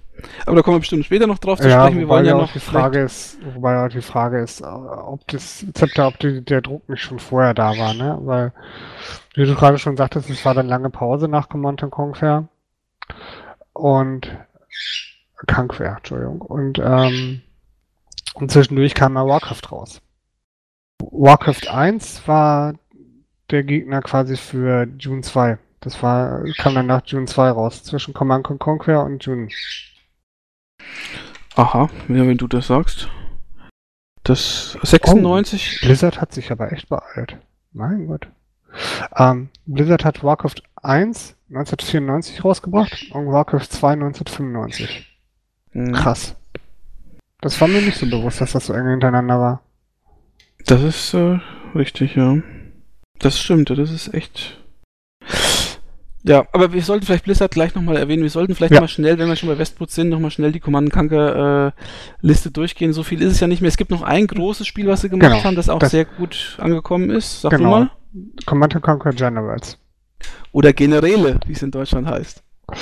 Ähm, super Spiel. Grafisch top, top. Also es hat nochmal einen Riesensprung gemacht ich weiß, dass ich damals irgendwie vor Faszination da saß und diesen Buggy irgendwie durch die, durch die Wüste geschickt habe und total klasse fand, wie der Sand aufgebibbelt wurde, die Reifenspuren und ne, das sah echt hübsch anzusehen, fand ich damals. Ich weiß nicht, ob ich das heute auch noch finden würde. Wahrscheinlich eher nicht. Aber es war ein hübsches Spiel. Es war ähm, sehr ausgefeilt, fand ich, von den Einheiten her. Das Ganze hat jetzt jetzt erstmals, fand ich, einen realistischen Touch gekriegt. Das hat nämlich in der, in der Jetztzeit gespielt und nicht mehr dieses Zukunft, ähm, Zukunftsgefühl. Aber ich weiß echt nicht mehr, was das mit Command Conquer zu tun hatte. Gar nichts. ja. Das vielleicht hätten sie da lieber eine neue IP irgendwie genommen oder so. Irgendwie sind sie hinterher wieder zurückgegangen. Das ist das, was ich bei Command Conquer, Conquer ziemlich doof finde dass die storytechnisch, beziehungsweise irgendwie äh, vom Line-Up her so viel hin und her geschwankt haben. Ne? Das ist keine, keine IP, die für irgendwas Bestimmtes spielt, außer für Echtzeitstrategiespiel. Ja, das stimmt. Mhm. Abgesehen von Generäle, gab es denn dann noch etliche oder diverse äh, Nachfolger für Alarmstufe Rot und für das normale Command Conquer. Ähm, also ich muss sagen, ich habe Alarmstufe Rot irgendwie nochmal ab und zu mal durchgespielt, äh, so reingeseppt, könnte man fast sagen. Nicht durchgespielt, sondern so reingeseppt, angespielt. Ähm, hat mich irgendwie alles nicht so richtig gepackt. Also mein Kumpel zum Beispiel, der war totaler Alarmstufe Rot-Fan, weiß der Teufel warum. Ja, war ganz witzig, wie du schon richtig sagtest, es wurde ja immer mehr zum Klamauk mit der Zeit. Auch so äh, comicartig dann. Aber es hat mich jetzt nicht so gepackt, also so äh, Delfine, die irgendwie so, so, so Raketenwerfer auf dem Rücken haben, das hat mich jetzt nicht so richtig umgehauen. Ähm, aber das muss man halt mögen, ne? Und dann halt, die letzten Command Conquer Spiele, die waren halt ziemlich, ja, also ich habe jetzt den allerneuesten Teil mir gekauft. Der ist, glaube ich, wie alt ist denn der? Eineinhalb Jahre oder so vielleicht? Den vierten? Ich weiß gar nicht. Ich habe extra keine Ahnung, äh, was also es gab eine Command Conquer 3. Das wäre bei uns eigentlich Tiberian Sun gewesen irgendwie, aber irgendwie ist das ja ein bisschen verworren. Und Teil 4 gibt es noch. Tiberian Twilight, genau. Das habe ich mir zuletzt gekauft und also das Spiel ist langweilig ohne Ende, ne? Also langweilig wie Hund. Ich habe das, ich habe da versucht, äh, zwei Missionen mal zu spielen. Ey, mir sind die Tränen gelaufen vor, weil ich dauernd gehen musste. Das war echt der Wahnsinn. Und da habe ich mir gedacht, die Leute. Die sehen aber ganz hübsch aus, ne? Ja, aber das hat alles ähm, nichts mit Basisaufbau zu tun. So, du, du tust die Einheiten da durch die Gegend ziehen und so. Und also ich muss ehrlich sagen, ich hasse, ich hasse echt Strategiespiele, wo du nicht mal irgendwie Basisbau machen kannst oder, oder irgendwie ein kleiner Wirtschaftsteil mit Ressourcenabbau und so muss schon mit dabei sein, sonst ist das doch alles, ist das doch alles Käse. Und äh, das war irgendwie so ganz seltsam, sehr, sehr mobil, sag ich mal, das Spiel. Ne? Du hast lauter so mobile äh, Einheiten und mobile Fabriken und so ein Kram und naja. Ja gut, aber damit laufen sie ja quasi auch dem Trend hinterher, ne? Das ja. muss man ja dann auch sagen. Es gibt nicht mehr viele Spiele, die Basisabbau betreiben oder ba Basisabbau, die Ressourcen abbauen, Basen betreiben. Das ist auch richtig, ja.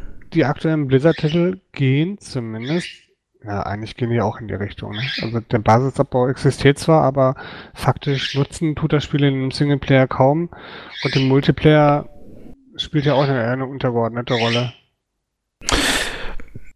Gut, aber also ich muss sagen, wenn man jetzt StarCraft 2 vergleicht mit dem neuen Command Conquer, muss ich ehrlich sagen, ist StarCraft 2 bestimmt fünf Klassen besser.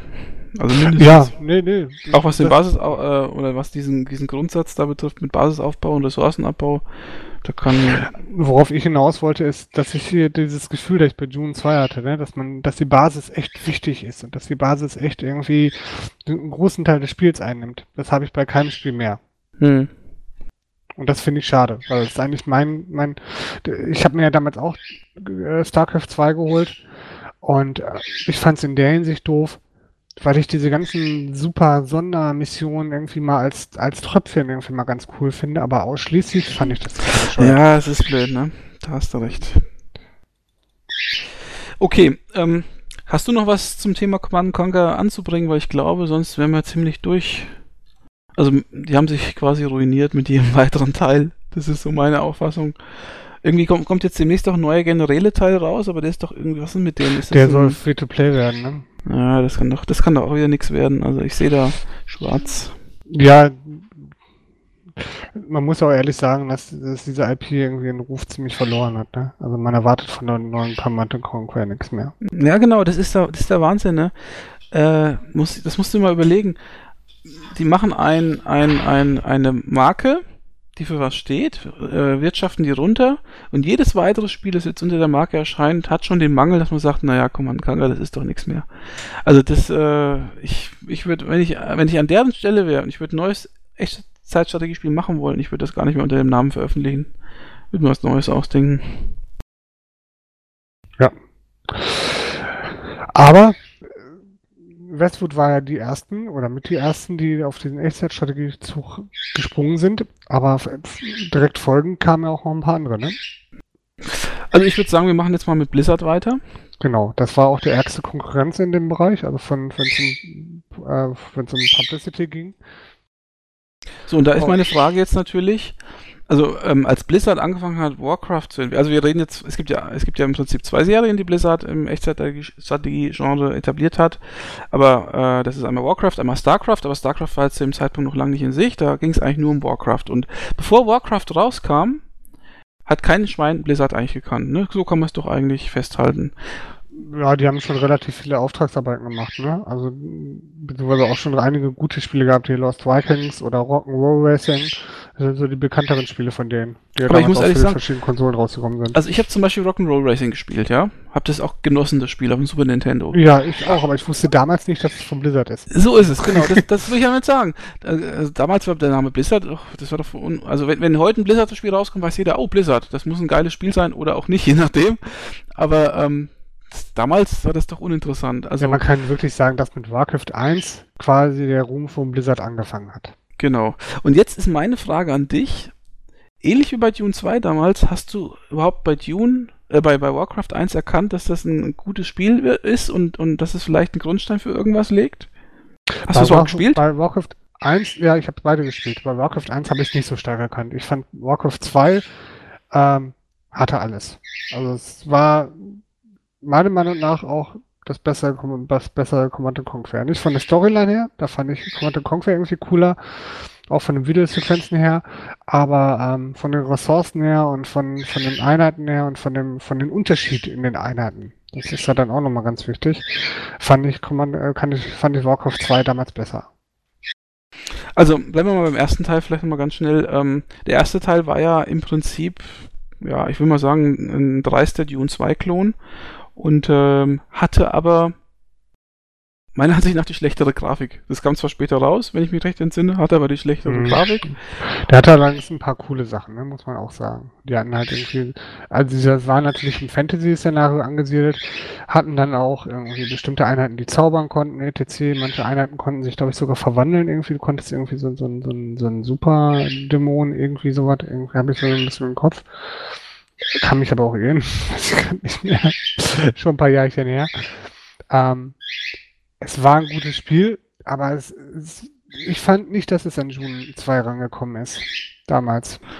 Also ich muss ehrlich sagen, ich habe es wirklich gern gespielt. Ähm, also man muss auch wieder bei Warcraft sagen, das ist ja auch wieder bei vielen äh, Redakteuren, Zeitschriften so eigentlich untergegangen. Also ich glaube, es gibt für Warcraft 2, äh, für Warcraft 1 nicht so viele äh, gute, wirklich sehr gute Reviews und so. Wobei es eigentlich ein sehr gutes Spiel war. Es hat richtig Spaß gemacht, das weiß ich noch. Aber es hat halt grafisch, also zwei Jahre nach Dune 2 sah es halt ist, glaube ich, sah schlechter aus als Dune 2 und war zwei Jahre äh, später rausgekommen. Also es war dann schon etwas durchwachsen, sage ich mal. Aber spielerisch war es ein richtig gutes Spiel. Das Einzige, mh, was mich eigentlich an Warcraft immer gestört hat, war, dass man ähm, nicht mehrere Einheiten wie bei Command Conquer zusammenziehen konnte, sondern immer nur so auf beschränkt war auf acht oder so, die man gleichzeitig irgendwie nehmen konnte. Ja, das beim ersten waren sogar, hatten die beim ersten nicht auch schon? Doch, beim ersten hatten die auch schon. Du konntest da, das war nämlich der große Vorteil, du konntest nicht schon Vierer, eine, Vierer-Trupp zusammenbinden oder so.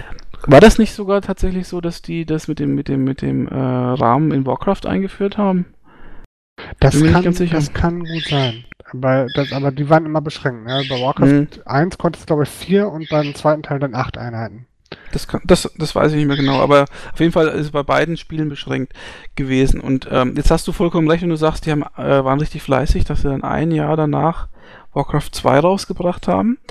Und jetzt äh, muss ich sagen, hast es ja schon kurz angeschnitten, also Warcraft 2 war für mich ja wirklich eine Offenbarung. Das war für mich ähm, also eigentlich der ganz große Schnitt. Also zum einen haben die ähm, im Vergleich zum ersten Teil richtig gute Grafik gehabt. Das ist, glaube ich, super VGA gewesen damals. Also sah richtig gut aus. Dann äh, war das einfach spielerisch klasse gemacht. So äh, die Orks und, und, die, und die Menschen und so ähm, waren ja auch sehr unterschiedlich. Und ich fand die Story, glaube ich, damals eigentlich ziemlich cool. Ja, die Einheiten waren auch für, also gab es, du hattest einen größeren Einheitenmix. Ne? Es gab dann wurden die Goblins und die Zwerge noch mit reingebracht als, ja. als Völker, die jetzt nicht kein eigenes Volk repräsentierten, aber dann bei den jeweiligen Allianz mitgespielt haben, entweder bei der Horde oder bei der Allianz. Und ähm, das war schon sehr cool. Also auch mit, die Grafik war mit sehr viel Liebe gestaltet. War sehr schön. Das einzige, also was beim ersten Teil mir auf jeden Fall immer etwas ge mich genervt hat, war, dass es zu jedem einzelnen äh, Einheit einer Fraktion ein Äquivalent der anderen gab. Also beim ersten Teil warst du, du hast einen Krieger gehabt, einen menschlichen, da gab es halt einen Krieger-Org. Du hast einen, äh, keine Ahnung, einen Reiter gehabt und da gab es halt einen Wolfsreiter oder so, ne? Und beim zweiten Teil war das nicht wesentlich anders. Da hast du halt einen Paladin gehabt auf der einen Seite, auf der anderen Seite glaube ich auch so eine Art Wolfsreiter oder was auch immer. Ähm, und das hat mich so ein bisschen immer gestört. Aber ich glaube, mhm. beim zweiten Teil haben sie es dann nochmal doch ein bisschen unterschiedlicher gemacht. Also das war dann schon auf jeden Fall besser als beim ersten. Die Spezialeinheiten haben sich deutlich unterschieden, meine, oder die Spezialfähigkeiten. Mhm. Aber im Großen und Ganzen äh, ist es natürlich auch die einfachste Art und Weise zu balancen. Ne? Also es gibt auch unheimlich wenig Spiele, die es anders gemacht haben. Also mir fallen ad hoc irgendwie nur zwei oder drei ein. Mhm. Ähm, von, von allen Echtzeitstrategiespielen, die ich kenne. Und insofern kann man das, glaube ich, nicht wirklich als Kritikpunkt nehmen, weil bisher, bis zu dem Zeitpunkt, wo Warcraft 2 rauskam, hat es kein anderes Spiel gemacht und bis XYZ auch nicht. Okay, also stimmt schon. Ähm, ich habe das nur, äh, komischerweise ist mir damals schon aufgefallen, beim ersten Teil zumindest, wo ich sagte, okay, eigentlich ist es völlig egal, ob ich Orks oder Humans spiele, weil eigentlich spielen sie sich original gleich, ne? Wobei die hatten schon alle ihre eigene Art und Weise, ne? Also wenn du dann so ein, so ein Arbeiter irgendwie auf, ein, auf Holz, es gab ja mehrere Ressourcen, das war vielleicht auch noch was Besonderes, auf Holz geschickt hast und der dann, Arbeit, Arbeit. Ne? Ja, ja. das war schon Captain putzig. auf Brücke. Ich fand das immer total cool, auch wenn du sie mehrmals angeklickt hast. Das war ja eine der Sachen, äh, die mir auch super gefallen haben, die Sprachausgabe und so weiter. Ähm, also, also für mich war Warcraft 2 in der Tat das perfekte Echtzeitstrategiespiel. Also als ich, als ich Warcraft 2 das erste Mal gesehen hatte und auch dann natürlich danach, hat Command Conquer eigentlich keine Chance mehr gehabt, egal welcher Teil, weil ähm, das Warcraft 3 war an allen Punkten eigentlich besser. Es gab zwar keine View-Sequenzen, aber die haben überhaupt nicht gefehlt. Und ähm, dann gab es noch diesen super geilen Editor. Ich habe es gibt nicht viele Spiele in meinem ganzen äh, Spieleleben, in denen ich überhaupt einen Editor verwendet habe, weil ich einfach wenig Zeit hatte, auch damals schon. Ich habe so viele Spiele zu spielen, warum soll ich mit, mit dem Editor rumfummeln? Aber bei äh, Warcraft 2 habe ich tatsächlich den Editor genommen, habe eigene Karten damit gebastelt, habe tatsächlich Sprachausgabe eingespielt. Ich habe meinem Vater habe ich dann äh, ein paar Sprachausgabe-Fetzen äh, einspielen lassen, habe die dann den Drachen hinterlegt und so. Das war so cool irgendwie. Dann habe ich mit meinem Bruder zusammen die Karten designt, habe dann äh, äh, tatsächlich auch Multiplayer gemacht. Ich glaube, es war einer der ersten Multiplayer-Spiele, die ich so gespielt habe. Und äh, also für mich war Warcraft 2 und das Add-on, das dann auch irgendwie wenig später kam, richtig gute, richtig geile Spiele. Und für mich hat damit Blizzard den Grundstein für das heutige Imperium gelegt, muss ich ganz ehrlich sagen. Man muss ja auch sagen, Blizzard war in diesem Jahrzehnt echt fleißig bis zum geht nicht mehr. Also wenn man sich das anguckt, nur mal, ich bewundere die Firma auch wirklich dafür. 1994 Warcraft 1, 1995 Warcraft 2, 1996 Diablo und Warcraft 2 Add-on. 1997 kam dann so, glaube ich, sogar schon, schon StarCraft 2 raus. StarCraft 2, äh, das glaube ich nicht. Äh, StarCraft 1, Entschuldigung was die in, in, den, in den 90ern herausgebracht haben, alles an Spielen und an IPs, ne? Ich habe keine Ahnung, wie die das auf die Kette gekriegt haben. Also sowohl kreativ als auch von Manpower her. Die waren ja noch gar nicht so groß. Mhm. Ist echt heftig. Ähm, noch zwei Sachen eben zu Warcraft 2. Die haben den Nebel des Krieges erfunden. Stimmt, ganz, ja, genau. Ganz wichtige Sache. Und ähm, die haben als mit einer der ersten, oh, nee, das kam erst später, ne? Also das war auch Multiplayer-fähig, aber die Battle.net Edition kam ja später. Die haben das Spiel extrem lange gepflegt, muss man eigentlich auch sagen. Ne? Also 1995 kam es raus und es kam 1999 noch ein Patch, der das Ding noch an die Battle.net dran gekoppelt hat. Mhm. Also das, das ist schon was Besonderes. Das ja. hat auch Blizzards Ruf begründet, ne? Auch dieser Service, muss man auch dazu sagen. Das stimmt, ja. Das ist wahr. Das ist wahr. Ähm, jetzt äh, das nächste Spiel, das muss ich, das muss ich jetzt ankündigen, weil ich glaube, das ist eines von zwei Spielen, die ich äh, als meine Lieblingsspiele bezeichnen würde. Deswegen muss ich es ankündigen. Und das ist 1998 StarCraft. Als äh, StarCraft rauskam, äh, habe ich mir sofort geholt. Hab übrigens die Collectors Edition damals mitgenommen. Ich habe das jahrelang gar nicht gewusst, dass das die Collectors Edition war, aber tatsächlich so mit einem aufklappbaren äh, Cover vorne war die Collectors Edition. Und ich muss sagen, ähm, das fand ich schon damals cool. Vielleicht erinnerst du dich, Kai, du konntest damals äh, die Packung in drei verschiedene Varianten kaufen, nämlich jeweils mhm. mit einer anderen Rasse vorne. Genau. Also man muss jetzt eins sagen, also was, was hat StarCraft anders gemacht? Erstens, es war Science Fiction. Zweitens, äh, es war das erste Spiel damals, das ich so wahrgenommen habe, das wirklich mit drei Völkern agiert hat. Also nicht wie bei Dune 2, wo die sich mehr oder weniger äh, geglichen haben, sondern wirklich mit drei komplett unterschiedlichen Völkern. Sowohl optisch als auch komplett spielerisch. Das habe ich vorher noch nie gesehen. Da haben die einen wahnsinnigen Aufwand betrieben. Dann die wahnsinnig geilen Videosequenzen, also diese Rendersequenzen meine ich jetzt natürlich.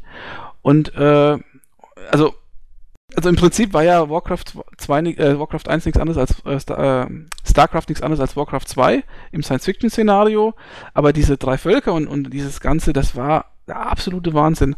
Ähm, man muss natürlich sagen, sehr äh, orientiert an äh, Warhammer 40k äh, natürlich, sowie auch Warcraft an Warhammer äh, sehr orientiert war, logischerweise. Aber ähm, also ich, ich finde, ich finde, Blizzard hat mit StarCraft im Prinzip das Genre, das Genre nochmal äh, neu revolutioniert. Also es war keine Evolution, es war eine richtige Revolution und hat ein wahnsinnig perfektes Spiel auf den Markt gebracht. Und ich habe, glaube ich, selten ein Spiel gespielt, das ich mehrmals, glaube ich, dreimal äh, durchgespielt habe in dem Fall, weil es ist einfach so perfekt gewesen und ich war einfach hin und weg. Wie ist das bei dir angekommen? Ähm, genauso. Es war ein super Spiel. Es ist auch immer noch ein super Spiel. Ne? Das Spiel ist eins der wenigen Spiele, die sogar heute noch Spaß machen. Ähm, was ich, ich fand es sehr bewundernswert, wie unterschiedlich die, sich die Rassen gespielt haben. Also wenn du die eine Rasse beherrscht hast, heißt das noch lange nicht, dass du mit der anderen klarkommst. Ähm, Gerade jetzt zum Beispiel irgendwie die Zergs waren auch damals schon sehr kompliziert zu spielen oder sehr sch schwierig zu spielen, sagen wir mal so. Ähm, je nachdem, wie man halt auch gerne spielen wollte. Ähm, was mir noch einfällt, du hast ja schon eine ganze Menge genannt, ist einerseits, dass es ja auch wieder eine Beschränkung gab auf Einheitenlimit. Ich glaube, diesmal waren es dann zwölf oder so. Und ähm, dass ich noch nie ein Spiel gesehen habe, was ein so perfektes, in das Spiel eingegossenes Addon rausgebracht hat. Mhm, wo du auch echt auch dachtest, da, wo du halt echt dachtest irgendwie, jo, das war, das passt wie, wie Faust aufs Auge. Total super. Also ich weiß noch, da, damals, ich bin von der Arbeit gekommen, lag auf meinem Schreibtisch eine kleine, eine kleine Tüte. Ich schaue so in die Tüte rein, da lag das Add-on zu StarCraft. Da dachte ich mir, geil, super Freundin. Also Boot war wirklich, war wirklich, also es hat das Ganze nochmal ein paar Facetten. Ich da, ich habe damals ganz gerne den Zergs gespielt. Ähm, da, dass die Evolution dann noch irgendwie weiter äh, quergeschossen ist, dass er halt die, äh, die Mutalisten irgendwie weiterentwickeln konntest zu Wächtern oder zu, äh, wie hießen die anderen nochmal? Weiß nicht mehr. Aber es, es hatte so viele so zusätzliche Sachen noch hinzugefügt. Es war total klasse. Und es war sau schwer. Also ich weiß, dass Blut war echt kack schwer war. Also bis ich da den Abspann gesehen hat, das war echt äh, schon übel. Da habe ich auch letztens so ein paar Anläufe gebraucht. Darf ich, darf ich zu dem Punkt äh, drei unterschiedliche Völker nochmal was anbringen? Vielleicht sogar mal was zitieren? Ja weil ich finde es nämlich total witzig. Ich habe damals auch zu dem Spiel einen Test geschrieben und ähm, ich habe damals, äh, war ich schon absolut wahnsinnig beeindruckt von diesen drei unterschiedlichen Rassen. Und ähm, wenn ich kurz darf, keinen zitiere ich mal kurz ja, was. Ja, zitiere dich mal. Und zwar, äh, ich äh, lese mal vor. Die drei unterschiedlichen Rassen waren der beste Einfall, den die Jungs von Blizzard jemals gehabt haben. Bei den Tyrannern ist man froh, dass alles so vertraut ist wie in Warcraft 2. Das war ja auch so. Die Tyranner haben sich ziemlich so gespielt, wie Warcraft 2 sich eben gespielt hat. Und man schwört sich, dass es keine andere Rasse gibt, die so gut sein kann. Dann kommt man zu den Zerg. Man flucht und hadert, weil die Einheiten in den ersten Missionen nichts taugen und kompliziert sind. Wissen wir ja auch.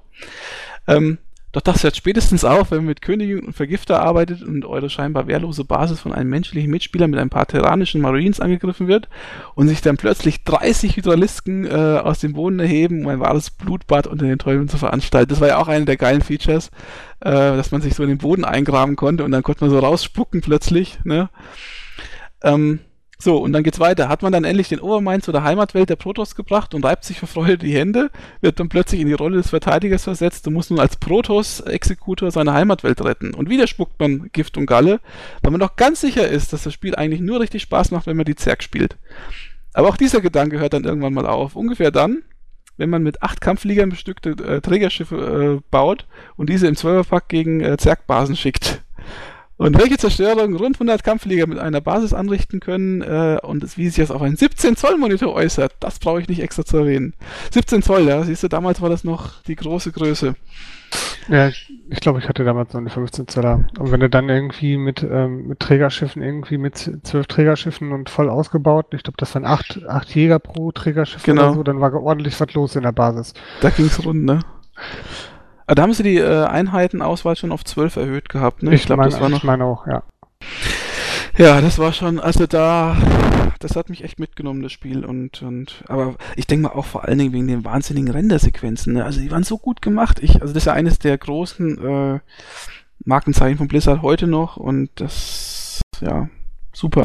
Ja, wobei, qualitativ fand ich jetzt bei Diablo 3 die Rendersequenzen auch großartig, aber diesmal haben sie keine Story rübergebracht. Nee, das war ja irgendwie äh, seelenlos ein bisschen, ne? Also wenn ich, wenn ich da irgendwie an, an Diablo 2 noch, ich habe mir letztens noch Diablo 2 äh, die, die, die Videos angeguckt und da kriege ich heute noch irgendwie einen Schauer über den Rücken. Mit dem Wanderer und so, ne? Äh, ja, wo vor allen Dingen, wie es dann aufgelöst wird, wie der, wie der eine da dem ganze Zeit die Story erzählt und der dann sagt, ich bin aber leider nicht und ne? Mhm. Oh, heftig. Also das, ähm, und so war es halt auch in, in StarCraft, in StarCraft 1 die, die Videosequenzen haben halt auch die Story rein mitgebracht, ne? Ob das jetzt irgendwie äh, dann wie, wie Kerrigan entführt wurde von den Zerg und allen drum und dran. Das war schon cool. Und dann den Overlord zu vernichten beim letzten, das, das war schon übel. Das war super, ja. Ja, aber dann hat Blizzard ja das Genre nochmal neu definiert, also nochmal eine Revolution. Und äh, das war dann 2002, Kai. Was war denn das? Warcraft 3. Warcraft 3. Wobei, für mich war das, ja, es war eine Revolution, aber ich, ähm, ich, ich konnte dem Spiel nie so viel abgewinnen wie, äh, wie, äh, wie Starcraft. Weil ich, ich bin nicht so der Heldentyp. Wenn du dann so einen Helden hast, den leveln musst, den machen musst, also diesen RPG-Touch, den, der hat mich gestört, ehrlicherweise. Ich fand das Spiel toll, wobei ich habe Warcraft 3 vor allen Dingen deswegen gespielt, weil er so toll Tower Defense spielen konntest. Mm, oh Gott. Also, gut, äh, ich, also, also bevor du jetzt dann hier äh, über Warcraft 3 einfach so hinweggehst und mit Tower Defense anfängst, ähm, also Warcraft 3 ist mindestens genauso stark wie der zweite Teil damals war. Also das, ähm, das Spiel hat ja einige Genres wieder gesetzt, Standards gesetzt, die man heute ja noch äh, kriegt. Also ähm, ich sag mal, fangen wir mal an mit der grafischen Darstellung. Die haben sich dafür entschieden, eine sehr äh, comicartige äh, Darstellung zu wählen. Also richtig äh, kann man sagen natürlich auch, dass der zweite Teil auch relativ comicartig war, aber ich finde der dritte Teil, der sieht noch viel, viel comicartiger aus, weil der eben diese geschwungenen Formen hat und, und dafür so auf ziemlich äh, grobe Polygone setzt und, und äh, eher verwaschene Texturen und so. Ähm, aber das ist einfach so richtig weiß ich nicht, also richtig comicartig. Und das war damals, als Warcraft 3 rauskam, einzigartig und sah auch wirklich gut aus, äh, weil es, ja, es hat so einen gewissen Flair rübergebracht und es war halt einfach neu.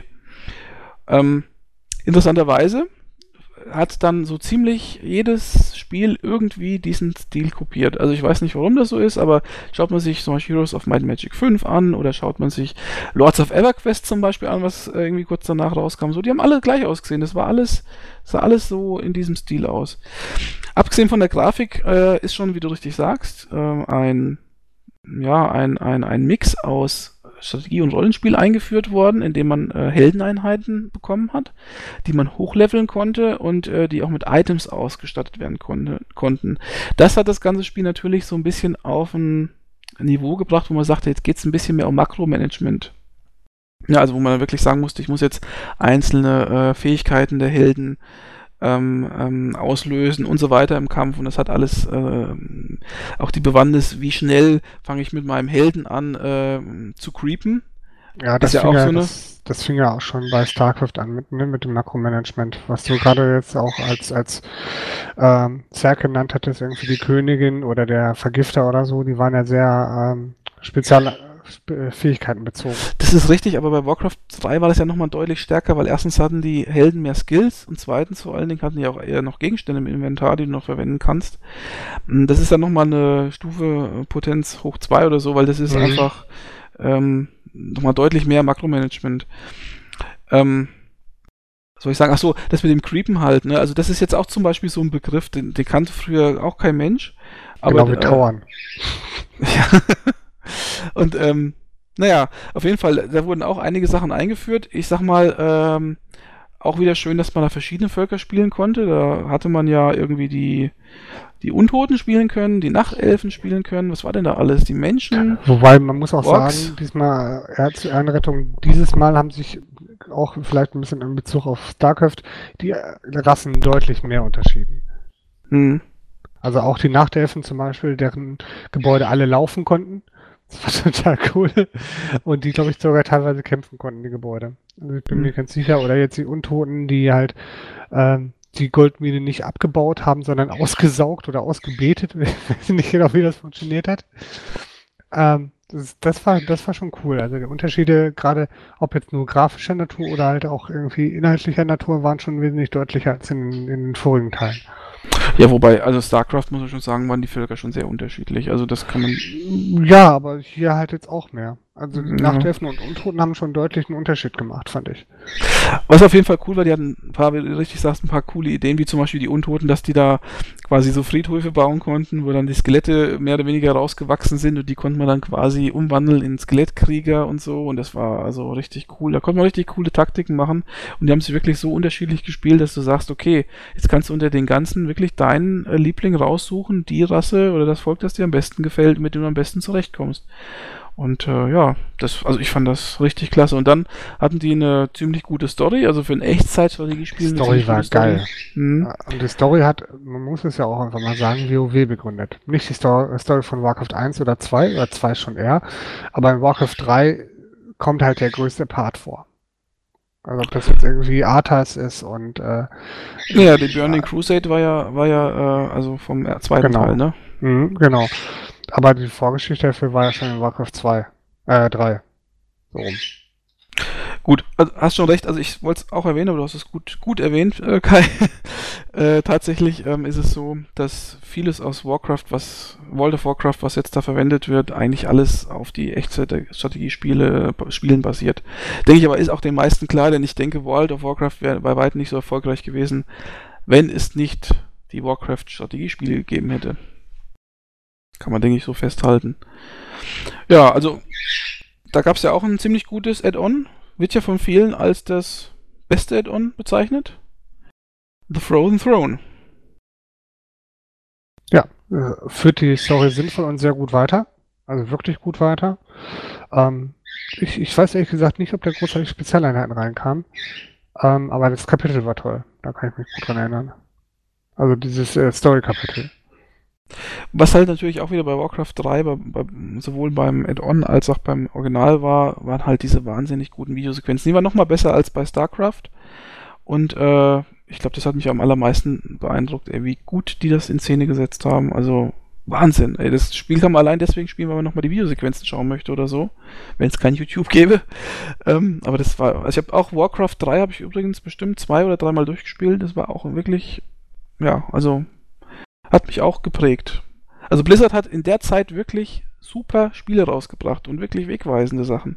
Und man hat ja immer Blizzard äh, so vorgeworfen, schon damals, äh, die würden nur äh, erfolgreiche und bestehende Konzepte kopieren, ein bisschen verbessern und so. Das stimmt meiner Ansicht nach überhaupt nicht, weil die haben so viele Standards gesetzt, Sachen, die eben von Blizzard kopiert worden sind. Also ich kann das überhaupt nicht nachvollziehen, diese Kritik. Ich weiß aber ehrlich gesagt nicht, was nach Warcraft 3 dann noch kam. Äh, wie meinst du das jetzt? Also WoW und dann war Schluss. Für mich. Ja, ja, das stimmt, ja. WoW also, und dann. Ja. Aber ja? wenn wir auf der Echtzeitstrategie-Schiene bleiben, bleibt ja nur noch ein Spiel eigentlich. Mehr Nein, ist ja. Na, das stimmt so nicht ganz. Es gab noch ein paar schöne noch? Spiele am Rand. Also ich, ich habe sehr gerne KKND gespielt. Kennst du das? Kennst du nicht, ne? Nee, ich meine von Blizzard jetzt. Von Blizzard. Ach so, Entschuldigung, wir wollen bei Blizzard, okay. Ja. Ähm, ja, StarCraft 2. Genau, meine, Starcraft meine 2. größte Enttäuschung. Ich glaube, ich habe in dem Podcast schon 20 Mal erwähnt, in den letzten acht Folgen. Ähm, nö. Also ich, ich war enttäuscht wie sonst was. Es ist grafisch auf einem höheren Niveau. Ähm, ich fand die Story Seifenopermäßig. Ich fand die Mission zum Kotzen. Ähm, und den Multiplayer noch mehr in wer schneller Klick gewinnt. Apropos Multiplayer, wir müssen natürlich noch eine Sache erwähnen, die mit StarCraft eigentlich mehr oder weniger eingeführt worden ist, nämlich das Battlenet. Also, Nein, ähm, das kam nicht mit StarCraft. Ähm, Battlenet kam tatsächlich mit Diablo raus, also 96 erst. Ähm, bei StarCraft 2, äh, StarCraft 1 wurde es hinterher reingepatcht, bei Warcraft 3 war es von Anfang an mit drin. Ähm, Battle.net, wer es nicht kennt, äh, wer kennt es denn nicht? Also es ist quasi die, die Multiplayer-Plattform von, von Blizzard, die ist tatsächlich damals mit Diablo ausgeliefert worden. Das heißt, Diablo ging von Anfang an übers Battle.net. Ähm, Diablo 2 hat das Ganze noch perfektioniert. Im Zuge dessen wurde Warcraft 2 auch damals abgedatet und ich bin mir ziemlich sicher, dass StarCraft auch abgedatet wurde. Es gab eine Warcraft 2 Battlenet Edition, gell? Genau, die ist damals abgedatet worden. Super Service fand ich. Also ich weiß gar nicht, ob die alten Versionen abgedatet wurden, aber das Spiel war damals halt auch 99 auch noch ein Kaufwert. Ne? Also das Spiel war damals auch noch klasse. Ähm, Warcraft 3 hatte sich schon komplett im Battlenet verschrieben, mit allen drum und dran und mit allen Services, die dazugehört. Und das ist durchaus richtig erwähnenswert. Es gab nämlich eine richtig große Modding- und ähm, Kartenszene in Warcraft 3. Das heißt, ich, ich bin stark der Meinung, Meinung, dass im, im Battlenet mehr äh, Sonderspiele gespielt wurden als echtes Warcraft 3. Ob das jetzt die Tower Defense waren, die da große Mode kamen, oder diese Dota-Spielchen, die mit Warcraft 3 halt auch kamen, weiß ich nicht, aber ich glaube, es wurden relativ wenig Warcraft 3 Spiele gespielt. Das kann gut sein. Ähm, was ich aber auf jeden Fall sagen wollte, gut, dass du äh, genau Dota erwähnst und so weiter, ist natürlich äh, wichtige Mods, die äh, im Prinzip das Echtzeitspiel-Genre äh, jetzt anführen. Also diese MOBAs sind ja eigentlich das neue Echtzeitstrategiespiel, muss man schon so sagen. Ne? Also das, da, da, wo der klassische, das klassische Warcraft jetzt sozusagen uninteressant geworden ist, spielen halt die Leute daneben Dota. Aber was ich eigentlich äh, wirklich explizit erwähnen wollte, ist halt, dass mit StarCraft eigentlich diese ähm, diese Pro-Gamer-Geschichten, diese Ligen angefangen haben, äh, diese, dieses professionelle Spielen von Spielen. Also StarCraft ist ja lange Jahre hinweg, vielleicht heute sogar noch, ich weiß gar nicht, äh, in Korea und wo auch immer, das führende Echtzeitstrategiespiel, äh, vielleicht sogar das führende äh, ähm, Computerspiel überhaupt, was Multiplayer angeht, gewesen. Ja. Und ähm, Zu Recht. Das, das wird ja sozusagen erst mit StarCraft 2 so ein bisschen abgelöst, denke ich jetzt mal. Ich ist, weiß gar nicht genau, wie ist das wirklich ist. so? Ich, ich, weiß gar nicht, ob das so ist, aber ähm, StarCraft 1 war auf jeden Fall lange Zeit führend, eben weil es so ausgeglichen und perfekt balanciert ist. Ne? Und das muss man halt auch wirklich sagen, da hat Blizzard alles richtig gemacht.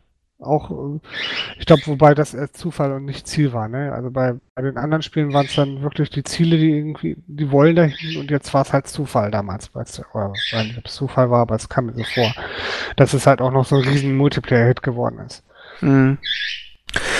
Gut, aber jetzt äh, haben sie dann StarCraft 2 rausgebracht. Das, ähm, da fängt es ja schon mal an, ähm, wo man sagt, okay, Blizzard, ihr habt euch schon ein bisschen verändert. Jetzt machen sie plötzlich aus einem Spiel drei Teile die mehr oder weniger zum Vollpreis angeboten werden. Ich meine, StarCraft 2, äh, hier, wie heißt das letzte, ist ja auch für 40 Euro über den Ladentisch gegangen. Also, naja. Und, ja, ähm, Vollpreis ist gut. Die wollten am Anfang 60 Euro haben, ne? Also, es ist schon unverschämt hoch 3, fand ich. Hm. Also, Blizzard selber. Und, ähm, naja, gut, also StarCraft 2 ist im Endeffekt grafisch etwas besser. Nicht unbedingt State of the Art, aber es ist grafisch einigermaßen okay. Aber ansonsten äh, hat sich ja da nicht wahnsinnig viel getan. Ne? Also das äh, ist ja ziemlich so wie der erste Teil. Auch wieder drei Fraktionen ähm, spielen sich sehr ähnlich wie zum ersten Teil ich denke, worauf Blizzard hier eigentlich den Hauptfokus gelegt hat, ist noch nicht mal so Story und so weiter, sondern hier geht es wirklich ums Battlenet und um die Online-Spiele, weil die haben ja eine wirklich riesige äh, Liga und, und Liga-Funktionen und was auch immer, äh, Rankings und so weiter etabliert in StarCraft 2. Also das ist schon sehr professionell, ne? Also was du auch alles so erspielen kannst an, an, an Porträts und, und was weiß ich, so Abzeichen und so und so ähm, na, so Erfolge, die du da freispielen kannst, das ist schon Wahnsinn. Also das ist schon krass. Und äh, wenn man ganz ehrlich ist, also ich denke mal, heutzutage werden wahrscheinlich die wenigsten StarCraft überhaupt wegen der Kampagne spielen. Ich glaube, wenn jemand StarCraft wirklich ausgiebig spielt, ist es, oder überhaupt spielt, ist es wahrscheinlich wegen Multiplayer. Und da ist es halt so, es gibt zwar ein Matchmaking-System und so, das ist auch ganz okay. Aber ich denke mal, wenn du wirklich da mitspielen willst, also ich persönlich habe es nur bis Gold geschafft und dann war für mich Schluss. Wenn du da wirklich äh, gut mitspielen willst, musst du echt jeden Tag spielen, üben und was weiß ich. Also und dann halt natürlich Makromanagement mit Tastatur und was auch immer. Ich weiß nicht, ob ich äh, für wie viele Hörerkreise ich spreche, aber ich, ähm, das ist nicht mein Spiel. Ich kann es nicht. Ich, ich werde überrannt. Also, und zwar ohne zu zögern. Ähm, das, entweder habe ich dann eine andere falsche Denkweise für oder ich bin einfach zu langsam. Ich weiß es nicht. Keine Ahnung. Also ich bin du bist zu alt, bist du? Ja, ja, ich weiß. Ich, will solche Spiele auch gar nicht spielen, ehrlich gesagt. Also, es, also nicht auf diese Art und Weise. Ich bin dann für, ja, jetzt bauen wir erstmal die Basis auf, dann bauen wir die Truppen, jetzt gucken wir nach den Einheitenmix. Vielleicht ist so ein Spiel wie, wie Total War eher was für mich als jetzt sowas wie StarCraft 2. Aber diese Art zu spielen ist nicht meins. Und ich, ich glaube, die war auch StarCraft 1 Zeiten nicht so schlimm. Oder ich habe nie solche Gegner gehabt. Kann auch sein. Ja, aber StarCraft 1 spielt sich nicht wesentlich anders als der zweite, ne, würde ich mal sagen. Also, da ich habe das Gefühl, dass StarCraft 2 noch einen Tacken schneller spielt. Hm. Also, Kann ja, mich aber auch weiß ich nicht. Aber sicher ist natürlich, wenn du nicht genau weißt, wann du was zu klicken und zu bauen hast, also wenn du nicht genau den Ablauf im Kopf hast, dann hast du keine, siehst du keine, kein Land. Und dann musst du natürlich wissen, was kontert was und wie machst du den Mix, den Einheitenmix und, und welche taktischen Features nutzt du da eigentlich. Das ist eigentlich ein sehr taktisches Spiel. Also dieser, bei, beim Multiplayer finde ich, ist der Wirtschaftsteil total zurückgefahren. Äh, da geht es wirklich nur zu sagen, okay, ich brauche, keine Ahnung, zwölf Drohnen, damit das hier vollkommen läuft oder 15 und äh, dann muss ich halt schnell schauen, dass ich expandiere, aber das hat alles nichts mit äh, so wirtschaftlichen Denken oder so zu tun, sondern du weißt genau, ich muss jetzt nach fünf Minuten muss ich jetzt die erste Expansion machen, sonst habe ich das Spiel schon verloren. Und das ist natürlich, äh, ja, sehr festgefahrene Abläufe sind das eigentlich, zumindest am Anfang. Interessant wird dann eigentlich nur der Kampf, wenn man es ehrlich, wenn man ehrlich ist. Ja, aber, aber genau das ist ja das, was mir, was mir dann keinen Spaß macht. Also mhm. wenn es dann mehr um APM geht als um, um wirtschaftliche oder taktische Zusammenhänge, weiß ich nicht. Also, nö. Ich, ich habe auch keinen Bock, irgendwie so lange zu trainieren, bis ich die Abfolge so drin hab. Nö. Ja, dann halt nicht. Das ist, ne, das ist verständlich. Also es muss, muss nicht eben gefallen. Ich hab's eine gewisse Zeit ganz gerne gespielt. Ich meine, es macht auch immer dann mehr Spaß, wenn du gewisse Erfolge einfährst. Ist ja auch logisch, ne? Wenn du immer nur verlierst, dann sagst du, hm, das ist doch nicht, doch nicht mein Spiel. Ja, aber, aber die Singleplayer-Kampagne bereitet dich ja auch auf keinster Art und Weise vor, was sich im Endspieler, was sich dann im, im Multiplayer erwartet. Hm. Ähm, gut, auf jeden Fall gab's dann halt, wie wir schon gesagt haben, zu StarCraft 2 zwei Teile. Ein dritter ist ja in, in, Planung. Also der erste ist ja Wings of Liberty, da spielt man die Terraner in der Kampagne. In der, im zweiten, sag mal mal, hilf mir auf die Sprünge, wie heißt denn der zweite überhaupt nochmal? Heart of the Swarm.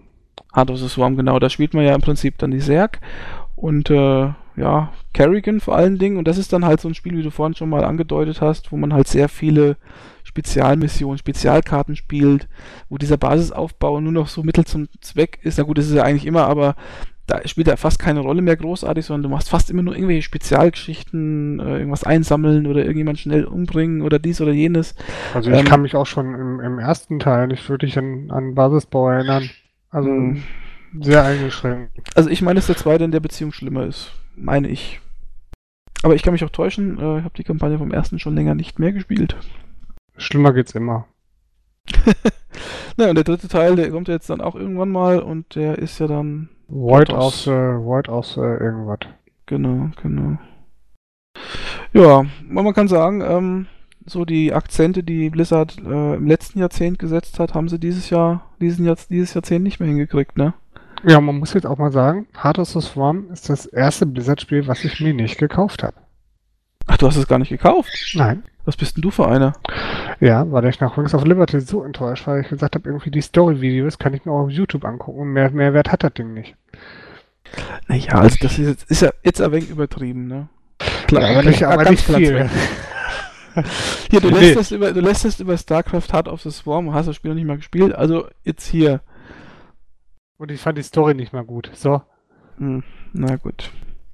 Die Story ist auch ein bisschen blöd. Also äh, in StarCraft war es irgendwie noch cool, in StarCraft 2 finde ich es irgendwie aufgesetzt. Das ist alles, das passt irgendwie nicht mehr so richtig. Die sollte ja, mal eine neue Marke machen. Seifen, Seifenoper ja, ja, ja, das ist so, so richtig, fast schon primitiv, ne?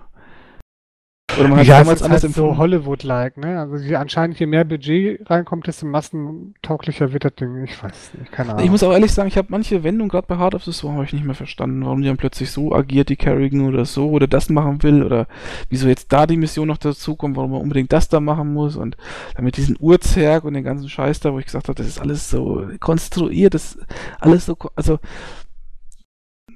weiß ich nicht, wenn ich ein anständiges Buch lesen würde, wird so ein Käse überhaupt nie vorkommen, weißt du? Und ich weiß nicht, warum sie in einem Computerspiel das unbedingt dann so machen müssen. Naja. Na gut, ähm, das war's dann so zu Blizzard eigentlich, aber es gibt ja, lieber Kai, noch eine große, eine sehr große Serie im Echtzeitgenre und die sollten wir nicht außer Acht lassen. Äh? was? es gibt was neben Blizzard und Westwood? Ja, mit Sicherheit. Ähm, ich würde sogar sagen, was den Multiplayer betrifft, ist das sogar mein Favorit. Fällt dir nichts ein? Soll ich dir auf die Sprünge helfen? Du meinst dein komisches Supreme Commander? Nein. Okay. nein, nein, nein, nein. Viel älter, viel ältere Wurzeln. Komm, ich helfe dir. Helf mir. Spielt sich wie eine Echtzeitvariante von Civilization. Kommst jetzt drauf. Ist von Microsoft. Ach, ähm. Empire, Age of Empire. Age of Empires. Ah, genau. Ja, aber das hat man ja heute gar nicht mehr im Kopf. Tut mir leid. Ja. Also man muss ja auch wirklich sagen, Command Conquer und, ähm, und Warcraft haben ja die Zeit bis heute überlebt. Aber Age of Empires trotz allen Erfolges irgendwie, na gut, der dritte Teil, sie haben es ja versucht. Aber so was ja nicht. Aber die ersten zwei Teile waren gigantisch. Fertig. Fangen wir doch mal an, so mit, mit, äh, mit, mit äh, historisch. Also wann kam der erste Teil raus? Ich glaube so 97, 98. War das nicht früher der erste Teil? Nee. Nee, glaube ich nicht. 97, 98. Das muss ungefähr. Das muss ja, 97, gleichzeitig oder kurz Tatsache. vor StarCraft rausgekommen sein, weil ich habe. Vor, äh, vor, ja, 7, Oktober 97. Hm. Du hast recht. Immer. Ja. ähm, was hast du denn zu, äh, zu Command Conquer, zu Age of Empires noch im, so im Kopf, zum ersten Teil? Ähm, was habe ich denn im Kopf? Nahrungsmittel. Nahrungsmittel, ähm, ne, Zeitalter war dann, doch, das war doch mit Zeitalter, ne? Genau. genau.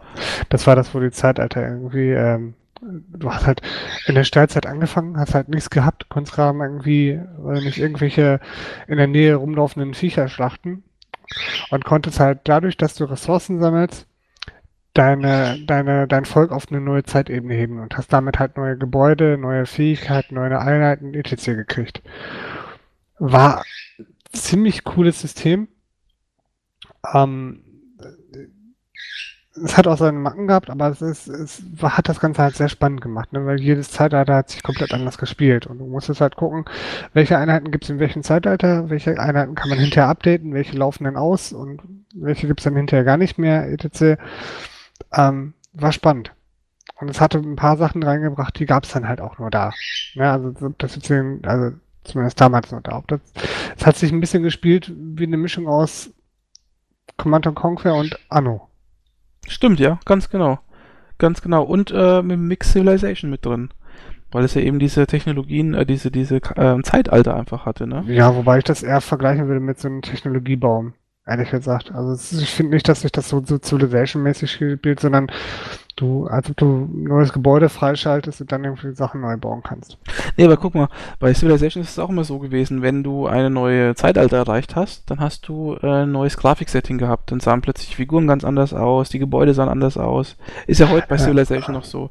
Ja, bei Warcraft, äh, äh, bei Age of Empires ist ja genauso. Wenn du da eine neue, neue Epoche kriegst, dann sehen, dann sehen die Gebäude komplett anders aus und so weiter. Also insofern gibt es schon Parallelen. Und äh, das hat, ich, hat mir immer gut gefallen, dieser, äh, dieser, diese, diese Entwicklung, die äh, dein, dein Volk sozusagen macht. Und du siehst dann auch sofort, wie weit ist der andere, wie weit bist du von der mhm. Entwicklung her, ne? Ja, ich glaube, das wurde, wurde, mitgeteilt, wenn der andere irgendwie äh, neues Setup erreicht hat. Stimmt, ja, ich glaube, du hast recht. Und äh, was ich halt auch ganz cool fand, dass halt, du konntest halt im Prinzip alles manipulieren, was auf der Karte war. Du konntest das Holz abhacken, du konntest die Tiere erlegen, du konntest die Bären pflücken. Äh, alles, was da war, hat irgendwie eine äh, Bedeutung gehabt und war nutzbar. Das hat mir total gut gefallen auch. Also richtig schön. Da, das stimmt. Und dann das mit diesen Feldern anlegen, die dann äh, abernten konntest und dies und jenes. Also, äh, wie du schon sagst, das hat so ein bisschen auch so dieses also es hat schon so Anno-Flair oder, oder Siedler-Flair gehabt, das Ganze. War schon echt nicht, nicht schlecht äh, gemacht. Grafisch war es echt Bombe zu dem damaligen Zeitpunkt. Also sah um Welten besser aus als StarCraft, was ja noch ein bisschen später sogar rauskam. Ja, die Animation von den Einheiten war auch total ja. klasse. Und ich kann mich noch sehr gut erinnern, dass äh, es so eine Kunstsprache gab. Also du konntest ja, eine Sache bei Age of Empires war ja immer ganz cool, du hast ja etliche Völker gehabt. Die haben sich zwar nicht ganz so unterschieden, so stark, aber ich glaube, da gab es ja schon beim ersten Teil etliche Völker, die du spielen konntest. Und die haben ja so eine Kunstsprache gehabt. Das heißt, also die Sprachausgabe, die, da haben die irgendwas gelabert immer. Ne, so ähnlich wie halt bei jedem anderen Spiel auch. Aber du hast nicht verstanden, was die eigentlich gesagt haben, weil es war, ich glaube, das war kein echtes, kein echtes, äh, keine echte Sprache, oder? Also kann mich nicht erinnern, dass es so war, zumindest beim ersten Teil. An ähm, Sprache habe ich ehrlich gesagt überhaupt keine Erinnerung. Also, aber das Spiel kam, kam meinem Spielgefühl oder meinem Spielprinzip halt entgegen. Ne? Man konnte halt auch wieder ein bisschen mauern, man konnte hier machen.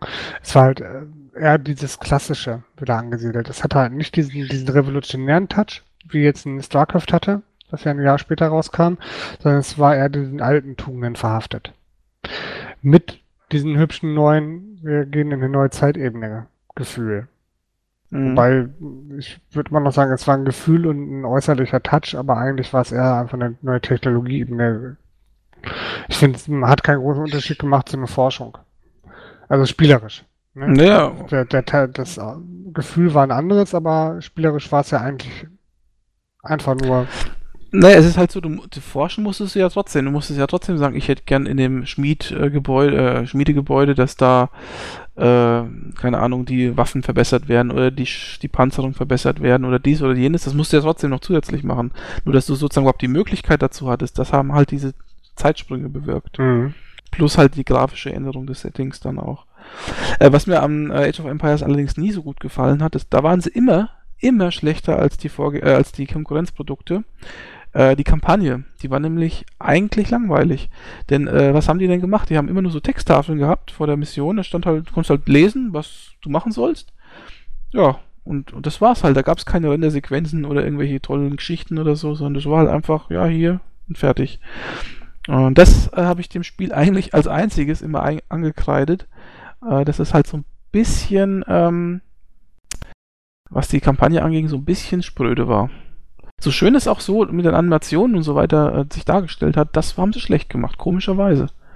Wobei ich habe hab das Teil natürlich wieder meistens im Multiplayer gespielt. Und nein, nicht im Koop. und ich war das gar nicht so schlecht verstehen. beim Spiel. Das kann ich sehr gut verstehen. Also das war auch äh, spitze.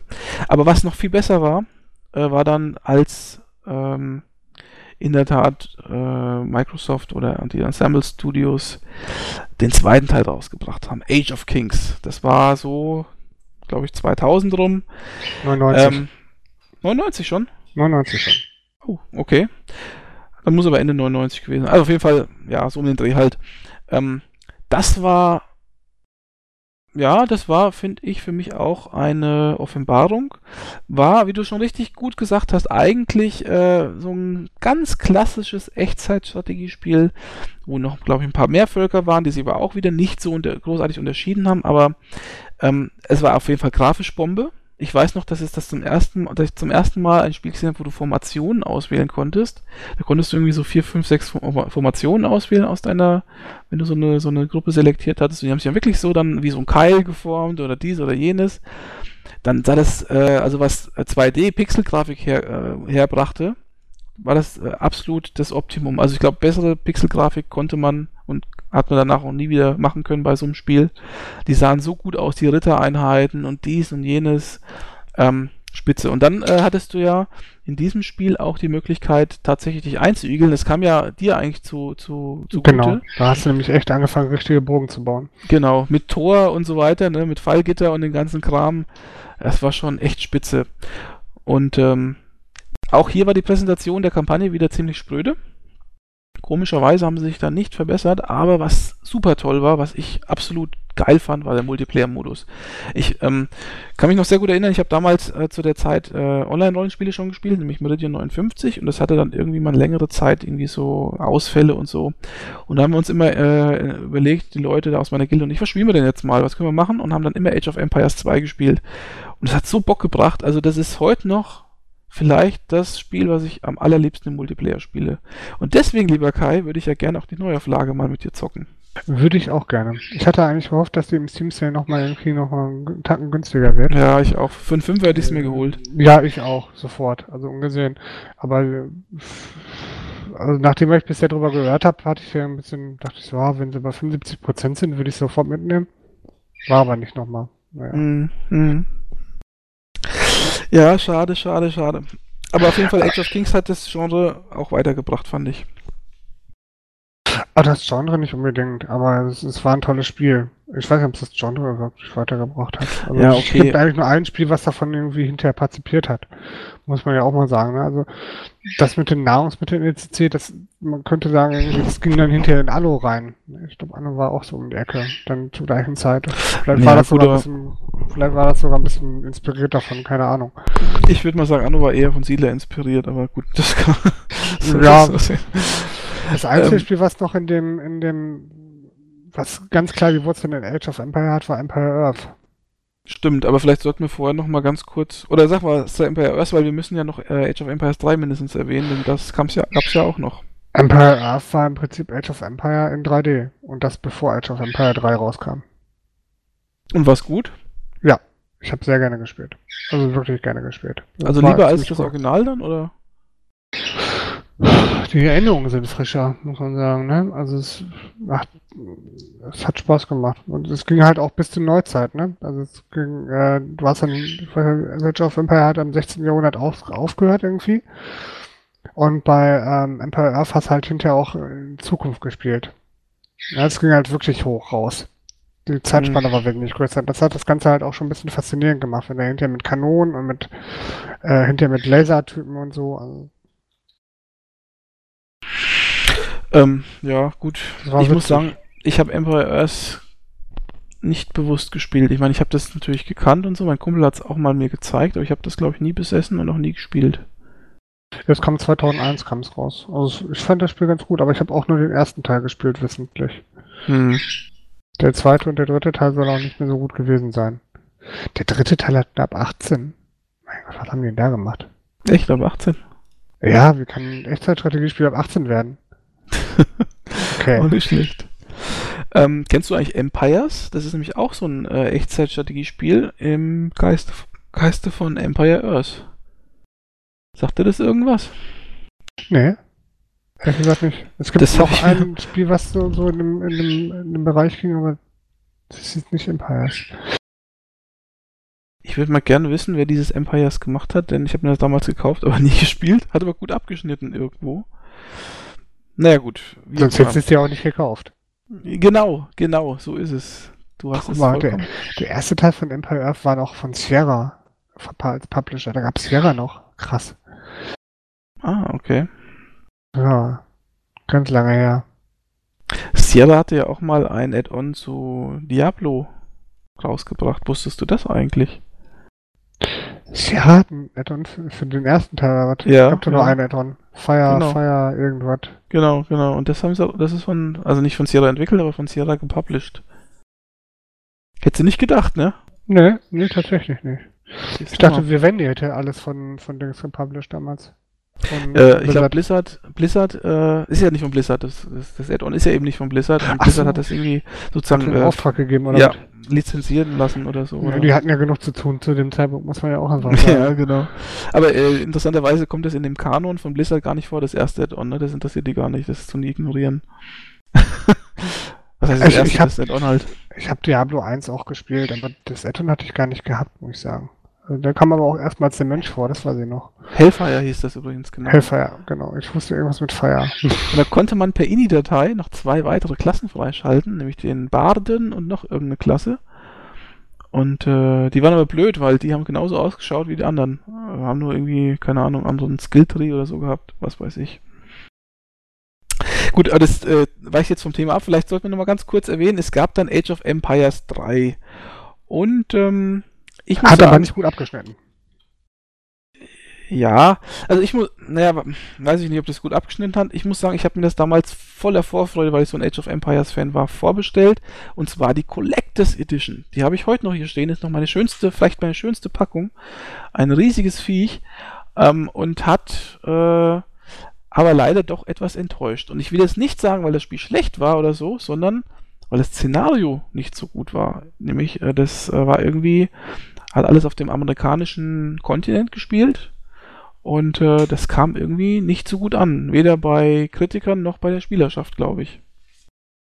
Hast du denn Age of Empires 3 gespielt? Kennst du das? Nee. Ach, du hast es gar nicht gespielt? Okay. Nein, ich, ich habe mich von den, von den Kritiken abhalten lassen. Hm. Ja, aber so Ehrlich. schlecht ist es ja auch nicht bewertet, bewertet worden, oder? Eigentlich, also. Was habe ich, ja, weiß ich nicht, was habe ich 2005 gespielt? Keine Ahnung. Nö, also ich habe es nicht gespielt. Ich habe irgendwas hm. anderes gespielt.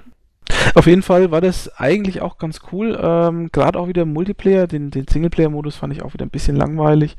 Aber der Multiplayer, der war richtig cool. Da konntest du ja auch wieder etliche äh, Völker auswählen. Konntest dann auf den Karten irgendwie so Handelswege äh, etablieren. Da sind dann so Züge oder Kutschen durchgefahren, die haben dir dann Geld gebracht. Ähm, dann hatten die so einen Modus gehabt äh, beim Multiplayer, wo du da so eine Art die hat so ein Kartensystem gehabt, das war ganz komisch. Du konntest damit, irgendwie mit Skillpunkten konntest du gewisse äh, Skills freischalten und die konntest du dann vor dem Match auswählen, welche, wie du sozusagen spielen möchtest mit deinem Volk. Ähm, das war echt ganz cool gemacht, also echt nicht schlecht, aber das Spiel hat nicht mehr den Flair gehabt, den eben so diese diese Spiele mit den, mit den antiken oder mit, dem, mit den mittelalterlichen Rassen gehabt hatten oder Kla äh, Völkern gehabt hatten. Das gab es halt, diese, diesen Flair hat das Spiel halt irgendwie verloren. Aber ich muss sagen, äh, selbst auf äh, heutigen LAN-Partys spiele ich echt noch gerne. Also auf meiner vorletzten LAN-Party ist Age of Empires auch noch richtig gut. Der dritte auch noch gut gespielt worden. Der hat aber einen sehr eingeschränkten Zeitraum, ne? 1500 bis 1860 steht auf Wikipedia. Ja, genau. Das, das ist halt. Nicht besonders weit. Das ist halt alles auf dem amerikanischen Kontinent, alles sehr neuzeitlich, ja. Dann gibt es noch irgendwie, es gab dann auch wohl ein paar DLCs. Das es gab ja richtige Add-ons, also. Das sieht eher nach DLC aus, ne? The War Chiefs und The Asian Dynasty. Also damals gab es halt des, den Begriff DLC, glaube ich, noch gar nicht. Kann sein, dass es vielleicht heute drunter fällt. ich weiß es nicht. Aber die habe ich gar nicht mehr gespielt, muss ich schon zugeben. In der Tat. Ähm, dazwischen hat ja ähm, äh, die Ensemble Studios noch ein gutes Spiel rausgebracht, ein sehr gutes Spiel sogar, und zwar Age of Mythology. Genau, das war der Mythologie-Fantasy-Ableger von Age of Empires. So genau. Möchte. Und das war auch ein sehr gutes Spiel. Sehr gut, Ach, sehr gut abgeschnitten damals, ja. War, glaube ich, auch das erste Age of Empires oder Age of Spiel, was äh, eine 3D-Engine, äh, glaube ich, dahinter hatte. Wenn ich mich nicht völlig täusche. Hatte das schon eine 3D-Grafik? Ich glaube schon, ja. Doch, ich habe das eher so mit 2D-Pixel-Grafik in Erinnerung. Hm, ich ich bin mir ziemlich sicher. Du kannst mich gerne korrigieren. Wenn du es rausfindest während des Podcasts, korrigier mich. Ansonsten bleibe ich bei dieser Halt die Klappe. Wie halt die Klappe? Ansonsten halte ich die Klappe. Ach so, ja, ja, so, ja. ähm, ich schaue jetzt mal selber nach. Ich sagen würde, halt die Klappe. Ne, das kannst du ja gar nicht sagen, weil die würde ich eh nicht halten. Ach, steht leider nicht hier, aber ich bin mir ziemlich sicher. Ich bin mir hundertprozentig sicher, dass es 3D-Grafik hatte. Also gut. Pseudo. Ja, es waren halt 3D-modellierte Figuren. Ob du jetzt da rein rauszoomen konntest und so, weiß ich nicht mehr so ganz genau. Oder drehen. Ich glaube, drehen konntest du nicht. Es war ziemlich festgefahrene Kamera. Äh, ranzoomen, glaube ich schon. Aber es war halt, waren 3D-modellierte Figuren, keine, keine Bitmap-Figuren. Die Grafik ist erstmals vollständig dreidimensional. Steht das sogar auf Wikipedia. Ja. Siehst du? Und da gab es noch ein ziemlich cooles Add-on, The Titans. Ähm, und da konntest du dann irgendwelche Titanen spielen. Ähm, die konntest du dann irgendwann äh, entfesseln und die sind dann äh, durch die Gegend gestampft. Riesige Viecher, so richtige Endbosse und das hat echt Spaß gemacht. Geil. Age of Mythology, sehr gutes Spiel. Sollten wir auf einer LAN-Party auch mal spielen. Wäre ich dafür. Ja, können wir gerne machen. Ähm, dann das Neueste aus dem Hause Age of, Age of Empires 2 HD Edition. Ja, Ne, können wir eigentlich nicht wirklich viel zu sagen, außer das, was wir gehört haben. Die Kritiken waren ja relativ ausführlich, dass es ein bisschen wenig bietet, dass es ein, technisch nicht so wahnsinnig sauber sein soll, so heißt es. Aber ich, ich denke, das wählen wir einfach mal nächstes Mal aus. Wenn es für ein Fünfer da ist, ich hol's mir. Ja. Aber nicht für 10 Euro, vielleicht nicht für 20. Ne, für 20 hole ich es mir auch nicht. Für 10er bereue ich es ein bisschen, dass ich es nicht geholt habe. Hast du denn den Free-to-Play-Ableger von Age of ähm, Empires gespielt? Den, nee. den, den, den von, entwickelt von übrigens äh, Guest Powered Games, von dem guten Chris Taylor. Echt? Ja. Das war so eine Auftragsarbeit von Microsoft, mit dem sozusagen sich die Firma noch ein bisschen über Wasser gehalten hat. Aber dann ist doch der Auftrag entzogen worden. Die haben doch das Spiel nicht weiterentwickeln lassen und dann äh, hat doch dann der Chris Taylor die Kickstarter-Kampagne für Wildman gemacht. Ja, was ja nicht geklappt hat. Ja, was ich sehr bedauere heute noch. Ich schaue mir heute noch mit Tränen in den Augen das Video an und denke mir, ach, wäre das schön gewesen. ja, genau. Aber das habe ich mal kurz angespielt. Ja, war ganz nett, aber hat mich jetzt nicht wirklich umgehauen. Aber Free-to-Play-Spiele lehne ich ohnehin ab. Insofern hätte ich das sowieso nicht längere Zeit spielen können. Ja, ich habe es am Anfang nicht so abgelehnt, aber mittlerweile gebe ich dir recht. Also eigentlich ist es, ähm, ist es die Zeit nicht wert. Ja. Ja, das sehe ich genauso. Das ist sehr gut formuliert. ja, was gibt's denn noch? Echtzeitstrategiemäßig. Jetzt mal vielleicht mal weg von den Großserien. Es, es, es gibt eigentlich, ja, abgesehen von den großen gibt es ja nicht so wahnsinnig viel. Ne? Mir fallen noch ein paar Sachen ein, die ich ganz gerne gespielt habe. Da ist zum Beispiel KKD. Ähm, Crush, Kill and Destroy. Genau, ist vielleicht ein bisschen unbekannter. War ein sehr schönes Spiel. Ich fand es grafisch ganz nett. Es hat einen netten Humor gehabt. Ähm, hat halt auch in, in relativ schönen Szenario gespielt. Das hat so irgendwie Apokalypse-mäßig, ne? Also nach einer riesigen Apokalypse kämpfen die auf der Oberfläche den äh, lebenden Mutanten gegen die Überlebenden und ähm, spielen sich relativ unterschiedlich. Die Mutanten, äh, die Überlebenden haben halt irgendwie hochtechnisierte Maschinen und die Mutanten haben sich halt irgendwie die Umgebung und irgendwelche riesigen Skorpione und so zunutze gemacht und haben da Raketenwerfer drauf installiert und solche Klamotten halt, ne? Ähm, ich fand es ziemlich cool. Das Setting war cool. Es gab ein paar coole neue Ideen, dass du zum Beispiel irgendwie äh, selber bestimmen konntest, was für ein Aufsatz irgendwie das, das Gefährt hat. Irgendwie das hat man kennt man aus Command Conquer, glaube ich sogar noch aus, aus Generals kam das später nämlich auch mit vor, dass du einen Panzer irgendwie entweder mit mit Waffe A, B oder C ausrüsten konntest. Und ähm, mir hat Spaß gemacht. Der zweite Teil nicht mehr, aber der erste Teil hat mir Spaß gemacht. Ich habe es leider nie gespielt, deswegen kann ich dazu nichts sagen. Du ich wirst lachen. Mir, ich hab's noch bei mir im Keller. Ich schick's dir mal per Post. Denkst du, ich spiele das nochmal? ich weiß nicht mal, ob du es zum Laufen kriegst. Ja, bezweifle ich auch. Aber ich meine, dass das zumindest damals in dieser großen Welle der Echtzeit-Strategiespiele eher so ein bisschen untergegangen ist, wenn ich mich nicht völlig täusche. Ja, das hatten, es kam 97 raus, das war natürlich, ja, Ne, und dann war es auch schon halbwegs veraltet. Ähm, es hat Spaß gemacht, es kam, ging so ein bisschen auf den Command Conquer Zug auf. Ne, hat sich doch relativ ähnlich gespielt. Ähm, war hübsch. Doch, war cool. Und dann gab es ja noch nicht, zwei... was für Wertung das gekriegt hat. Ja, ich meine so, vielleicht ähm, Ende 70, Anfang 80 sowas. Also ich, also richtig gut bewertet worden ist es nicht, sonst hätte ich es mir wahrscheinlich geholt. War eher so nach dem Motto, ja, wieder ein Echtzeitstrategiespiel, ja, ganz gut. Mhm. Aber nichts gegen die Großen halt. Aber, aber das ist, der erste Teil war durchaus erfolgreich. Ja, ich meine, es kann schon sein, aber ich denke, äh, dass halt damals der Hype eigentlich so Richtung Warcraft, Starcraft, Age of Empires ja, gut, die und haben, so weiter die ging. haben dann ein Jahr später, war das, ja genau, 98 haben sie dann Kiki in die 2 rausgebracht und einen schlechteren Zeitpunkt konnten sie nicht finden. Ja, ja, ja, denke ich auch. Äh, ähm, aber es gibt ja noch andere Konkurrenten, so Einzelserien möchte ich mal sagen, nicht Einzel Einzelserien, sondern so Einzelprodukte, die so auch versucht haben, in diesem Strom der Echtzeitstrategiespiele mitzuschwimmen und manchmal erfolgreich waren, manchmal nicht. Mir fällt jetzt zum Beispiel noch Dark Rain ein, das war ziemlich bekannt zu dem damaligen Zeitpunkt. Wann kam das überhaupt raus? Das muss so kurz nach Command Conquer rausgekommen sein. Welches Spiel? Dark Rain. Also nicht Rain wie Rain, sondern Rain wie Reinhold. R-E-I-G-N. G. G. Dark Reinhold. Von Activision war das. Da schau her. 97 kam das auch raus. Ja, alles zum gleichen Zeitpunkt ungefähr. Was mir noch auffällt, ist, äh, wolltest du noch über Dark Rain ein bisschen reden? Nee, ich wollte nur sagen, das war damals, wie gesagt, ziemlich gut. Das hat 86% von GameStar und 84% von PC Games bekommen.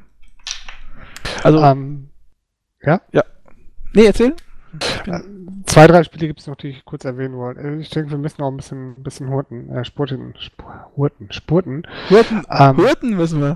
Ja, es gibt noch zwei Spiele, die das äh, Genre, zwei, drei Spiele, die das Genre dann noch weiterentwickelt haben. Und die würde ich eigentlich ungern auslassen. Das eine ist Total Annihilation. Falls das jemand kennt, Total Annihilation hatte das große Feature, dass es ähm, im Prinzip so Pseudo-3D-Untergrundgrafik hatte und deswegen auch äh, erstmals Höhenunterschiede mit eingebaut haben. Das heißt, es hat einen taktischen Vorteil gehabt, wenn du dein, deine Geschütze oben auf dem Berg montiert hast. Das war ziemlich cool. Das spielt in, ähm, in StarCraft 2 bis heute keine Rolle. Hatte das nicht sogar so auch dieses Features der Masseneinheiten, dass du sagst, da werden richtig viele Massen produziert worden? Das weiß ich nicht, aber es hatte auf jeden Fall die ballistische. Also es hatte eine Ballistikfunktion drin. Das heißt, die Dinger sind wirklich geflogen und je nachdem, wo du standest, hat, hat es halt unterschiedliche hohe Feuerkraft bzw. Äh, Reichweite etc. Und das Übrigens fand ich auch halt, von Chris Taylor entwickelt, ne? Genau, genau. Und das war auch quasi, für mich zumindest, so der inoffizielle Vorgänger für Supreme Commander. Und Supreme Commander steht wirklich im, im für mich irgendwie auch im, im Massenschlacht, massiger geht's nicht. Ja, das stimmt, ja. ja. Ich, ich, kann die Faszination von dir und von vielen anderen für Supreme Commander durchaus verstehen. Ich würde es auch gerne so gerne so mögen. Ähm, aber mich überfordert das Spiel, muss ich ja ganz ehrlich sagen. Und ich glaube, das ist vielleicht auch ein bisschen der Grund, auch wenn ich mich jetzt nicht als Maßstab darstellen möchte, warum das Spiel letztendlich dann nicht den Erfolg gekriegt hat, den es eigentlich verdient hätte. Also ich muss sagen, Supreme Commander ist äh, ziemlich spröde, weil die Präsentation und so weiter ist sehr, also für heutige Maßstäbe sehr, sehr ähm, spröde, einfach nicht, nicht schön anzuschauen. Die Zwischensequenzen sehen blöd aus und das ist alles irgendwie ganz so komisch, als hätte man das irgendwie so stiefmütterlich behandelt, aber das Spielprinzip, der Kern des Spiels, ähm, der ist einfach grandios, weil der ist für ein Echtzeitstrategiespiel richtig komplex und hat aber jede Menge, äh, wie soll ich das sagen, so, so, so Komfortfunktionen, an die vorher kein Mensch gedacht hat.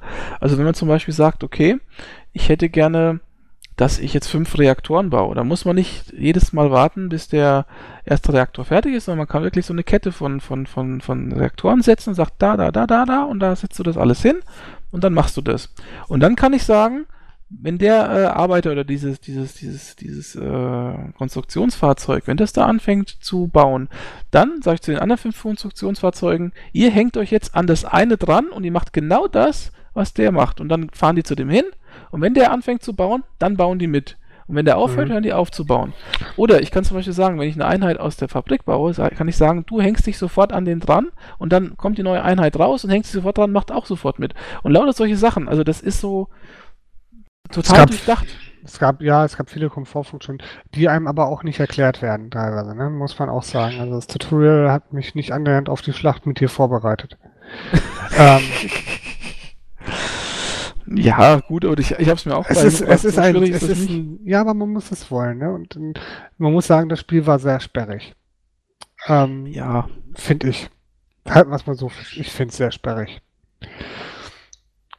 Ich muss gerade, habe gerade gesehen, dass Mick schnelle KKD getestet hat, ey, der Blödmann. Ach, ist egal. Und wie viel Prozent? Äh, war nicht so doll. Jörg Langer hat es auch getestet, der hat es besser getestet. Der war irgendwo Mitte der 70er. Das finde ich okay. Habe ich ja gesagt, habe ich dir gesagt, Ende mhm. 70er oder sowas, ja. Ja. Genau. Ja. Ja, auf jeden Fall Supreme Commander gab es ja noch einen zweiten Teil. Der war aber, finde ich, deutlich schlechter. Und warum? Weil sie ihn deutlich unkomplexer gemacht haben. Der ist so eine Art, ich sehe das immer für mich als so eine Art Supreme Commander Light. Damit kann ich nichts anfangen, ist uninteressant. Und deswegen habe ich Supreme Commander 2 auch nie wirklich gespielt, aber den ersten Teil mit Add-on sehr ausgiebig. Ich finde ihn gar nicht so schlecht. Welchen? Den zweiten? Also den ersten. Ähm, also auch von der Präsentation her meine ich jetzt. Ne? Also ich fand die Präsentation durchaus gefällig. Gerade wenn er anfängt irgendwie und dann die Schirme zu bauen, etc., also Schutzschirme und so. Das sieht schon ganz cool aus. Nee, das meine ich ja nicht. Ich meine jetzt wirklich so die Zwischensequenzen und, und Ach so, so die, ja, gut, die, aber, die, aber die, die Spezialeffekte etc. fand ich schon ganz, ganz Ja, die waren super. Also. Die sind klasse. Auch gerade wenn du diese großen äh, Spezialeinheiten baust, finde ich total geil.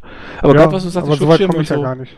Das, nee, aber die Schutzschirme und so, das finde ich total cool, dass du so Schutzschirme um deine Basen bauen kannst, die dann wirklich so geil aussehen wo dann die Raketen dran äh, sozusagen explodieren und so und, und dann äh, siehst du so langsam, wenn die Energie von den Schutzschirm abnimmt, dann ist der Schutzschirm kurz weg, dann baut sich die Energie wieder auf, dann baut er sich wieder auf, dann musst du hoffen, dass in der Zwischenzeit keine Rakete bei dir eingeht und so.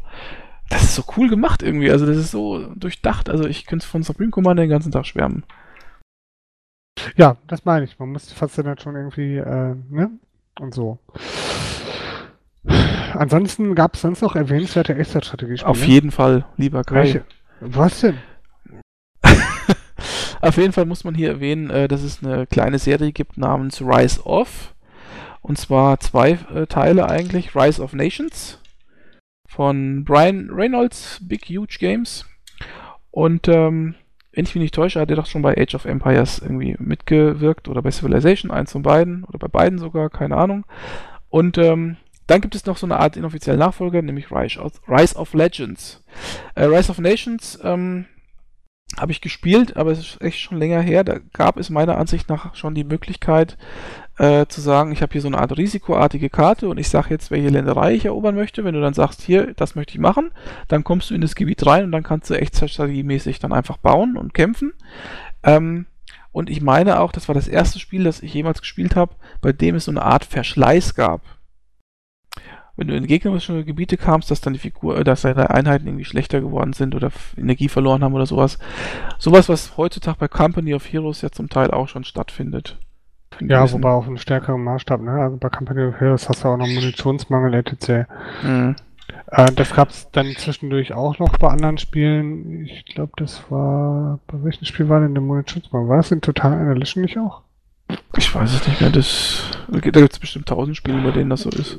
Ja, wobei häufig ist es in Echtzeit oder in größeren Echtzeitstrategiespielen hast du es eigentlich nicht.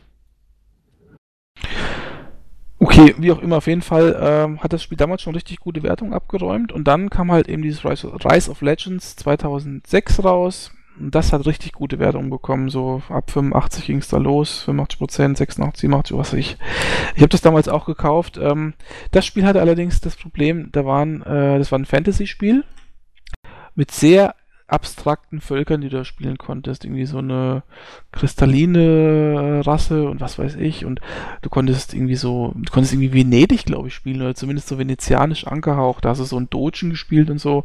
Das war schon sehr äh, so Steampunk-mäßig dann zum Teil und äh, das andere war so arabisch, das andere Volk war so eher arabisch angehaucht. Also sehr, sehr äh, abgefahren, sehr strange, aber hatte so richtig coolen Skillbaum, wenn ich mich recht entsinne.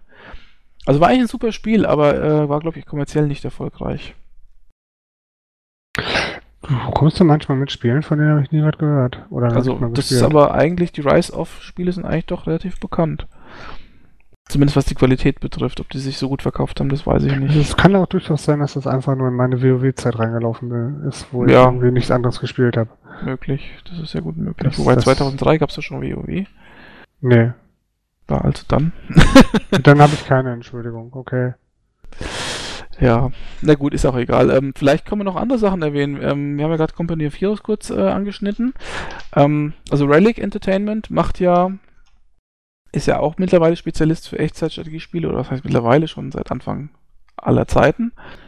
Äh, ähm, Warhammer. Dawn of War. Dawn of War, genau. Dawn of War. Ah, der hat Homeworld noch gemacht, stimmt, genau. Das war, ähm, auch, das war auch super. Genau, das äh, hast du Homeworld gespielt? Ja, den ersten Teil. Und? Den zweiten nicht. Ich fand es toll. Hat Spaß gemacht. Doch. War ungewohnt, aber cool. Aber ich habe viel mehr habe ich äh, Warhammer gespielt. Äh, Dawn of War gespielt. Dawn of War, genau. Ja, da habe ich mir sogar, ich glaube, ich habe dich auch überredet, die Platin Edition zu kaufen. Ja, haben wir noch nie gespielt. Nee, haben, haben wir nicht. Nee, nee, haben wir nicht. Haben wir nicht. Aber ich habe sie alle. Super. Hauptsache wir haben es, ne? Ist das nicht das, worauf man aufs Team ankommt? Ja, nee, selbstverständlich. Ne? Ja, selbstverständlich. Nee, ähm, also Dawn of War äh, habe ich damals auch gekauft. War aber auch der einzige Teil, den ich wirklich bis vor kurzem hatte. War aber ein richtig gutes, schönes, vor allen Dingen schönes Multiplayer-Spiel, fand ich. Ähm, ich finde die Story aber auch nicht zu vernachlässigen. Ehrlich gesagt, mhm. die macht schon Spaß. Ähm, die, die Einheiten oder beziehungsweise die Fraktionen sind sehr unterschiedlich. Es kommen im Laufe der verschiedenen Add-ons kamen immer mehr Fraktionen dazu.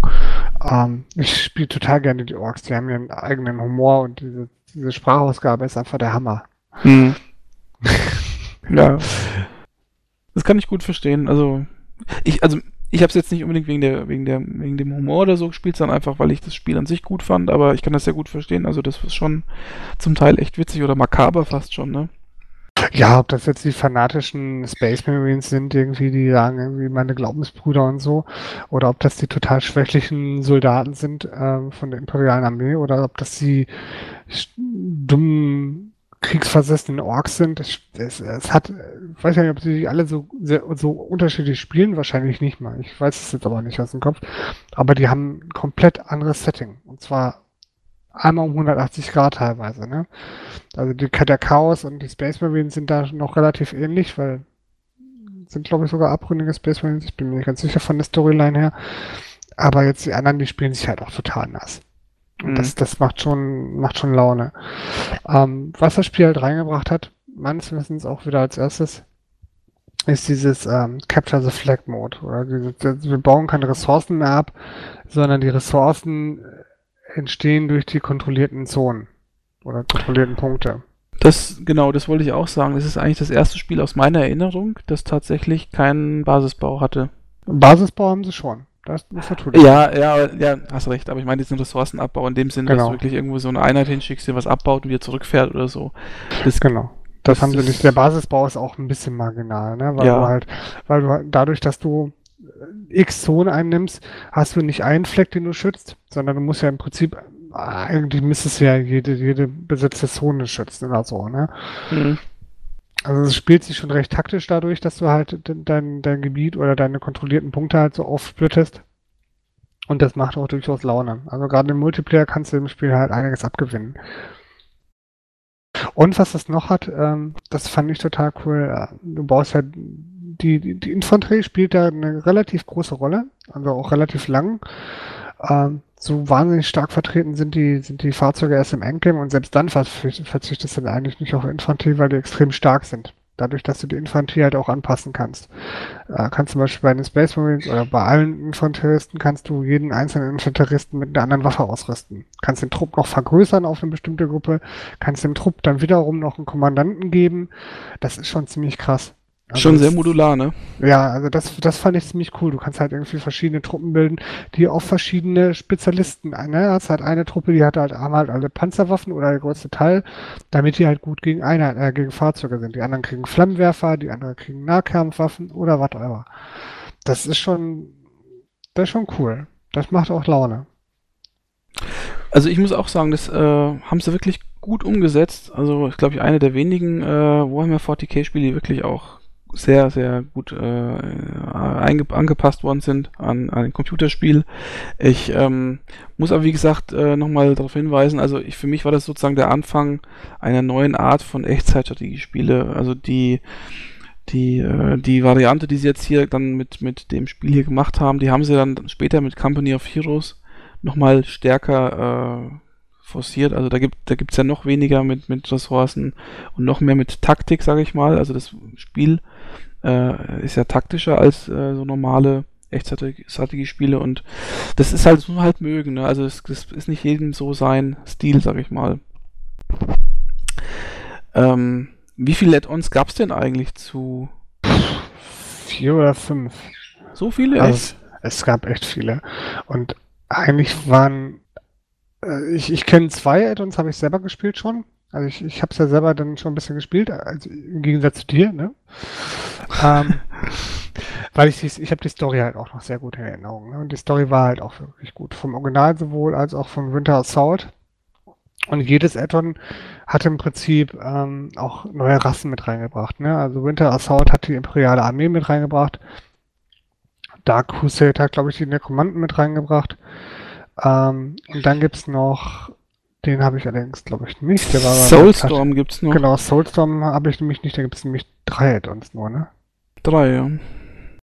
Genau. Soulstorm habe ich nämlich tatsächlich nicht. Das war da nicht dabei. Bei der ist nicht dabei? Nee, Ach Quatsch. Schon, nee, das ist nicht im Ernst, oder? Frechheit, ne? Das ist eine Schweinerei, ist das so ein ja. altes Spiel und dann sowas? Das muss ich jetzt gerade mal nachschauen. Wobei so. Also, Soulstorm so war ist, relativ neu. Das deinstalliere ich sofort. Schweinerei. Was heißt ja relativ neu? Das ist hier, warte mal, wann, von wann ist denn das? Von 2008? Das, das ist doch eine neue, das ist doch uralt schon. Ja, aber guck mal, wann das erste rauskam. Also, ist ja eine Unverschämtheit. So hast du mich jetzt da verleitet, dieses Zeug da zu kaufen. Da ist nicht mal alles mit drin. Das war auch nicht teuer. Nee, aber das kann doch nicht sein. Also, ja, ich glaube, wir haben 10 Euro für das ganze Paket. Der, der alte, der alte Käse und dann ist er nicht mehr mit dabei, ne? Also jetzt. Zwar, aber ich habe auch selten ein Spiel erlebt, was so lange unterstützt wird mit Add-ons. Ja, also das Originalspiel kam 2004 raus. Und ähm, Es gibt noch mehr Add-ons rein. Ich war Winter Sword, Dark Crusade, Soulstorm, Dawn of War. Ne, dann kam Dawn of War 2, okay. Dann bleiben wir doch mal gleich bei Dawn of War 2, weil Dawn of War 2 habe ich jetzt mir auch letztens gekauft. Ich, ich glaube sogar. immer noch nicht gekauft. Ich glaube sogar dieses bessere Add-on, entweder war das Chaos Rise, äh, da gibt es ja nur ein Add-on dazu, ne? Genau. Nee, zwei, oder? Nee, eins. Ach doch, zwei hast recht. Ach, hast recht, zwei. Also eins ja, von beiden ist das bessere von den beiden Add-ons und das habe ich mir gekauft. Also laut Tests das bessere und ich muss ehrlich sagen, das ist ja wirklich, also das ist ja wirklich wie so ein Rollenspiel im, im Echtzeitstrategie-Mantel gepackt. Ähm, also kaum Basisbau, fast gar nichts mehr, äh, sehr mobil das ganze Spiel, viel auf Helden ausgelegt. Äh, Ah, das, also das ist nichts für mich. Das hat mich nicht gereizt. Ich habe ein paar Missionen gespielt, ein paar Karten habe ich gemacht und ich habe immer gedacht, okay, jetzt der, der, Funke wird schon überspringen. Der Funke ist nie übergesprungen. also, nee, hat mir nicht gefallen. Also die Richtung, die das Spiel dann eingeschlagen hat, das ist, also fand ich das Original wesentlich besser. Man kann es auch heute noch spielen. Ne? Also ich würde natürlich empfehlen, irgendwie äh, Dark Crusade oder höher zu spielen, weil die Teile davor, die haben nämlich leider keine 16 zu 9 Unterstützung. Hm. Ja, ja. Was, was sehr schade ist. Dass es da nicht mal so einen inoffiziellen Patch oder so gibt? Ja, es, es gab eine Version, wo es mal funktioniert hat und dann haben sie es wieder rausgepatcht, weil es dann irgendwie Kartenprobleme gab. Aber ich glaube, ehrlich gesagt, hätte ich die Kartenprobleme eher in Kauf genommen als das 4 zu 3 Spielen. Das, hm. ist, das macht einfach keinen Spaß auf dem Monitor. Naja, wie auch immer. Vielleicht sollten wir nochmal ganz schnell, um das Thema Relic abzuschließen, auf Company of Heroes zu sprechen kommen. Gibt es ja auch mittlerweile zwei Teile. Genau. Und der erste Teil hat ja auch schon zwei Add-ons, ne? Ja, genau. Tales of Valor und ähm, Opposing Fronts. Genau. Mm, also ich muss sagen, ich finde Company of Heroes ist eigentlich ein gutes Spiel. Obwohl ich eigentlich Weltkriegsszenarien gar nicht mag.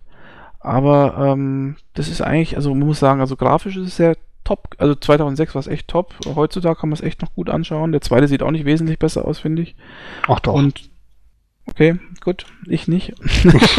du ja, ich nicht. Ja, ähm, ich sehe seh besser aus, du nicht. Okay. ähm, und aber ich finde so von der Idee her, dass du diese Gebiete erobern kannst und dann durch Ressourcen bekommst, finde ich eigentlich schon ganz cool. Ich finde das auch mit dem ganzen Stellungskrieg gut gemacht. Ne? Und was ich halt auch schön finde, ist diese ganze Detailgetreu oder ne, Detailgetreu will ich gar nicht mehr sagen. Ich glaube schon, dass es sehr abgeschwächt ist.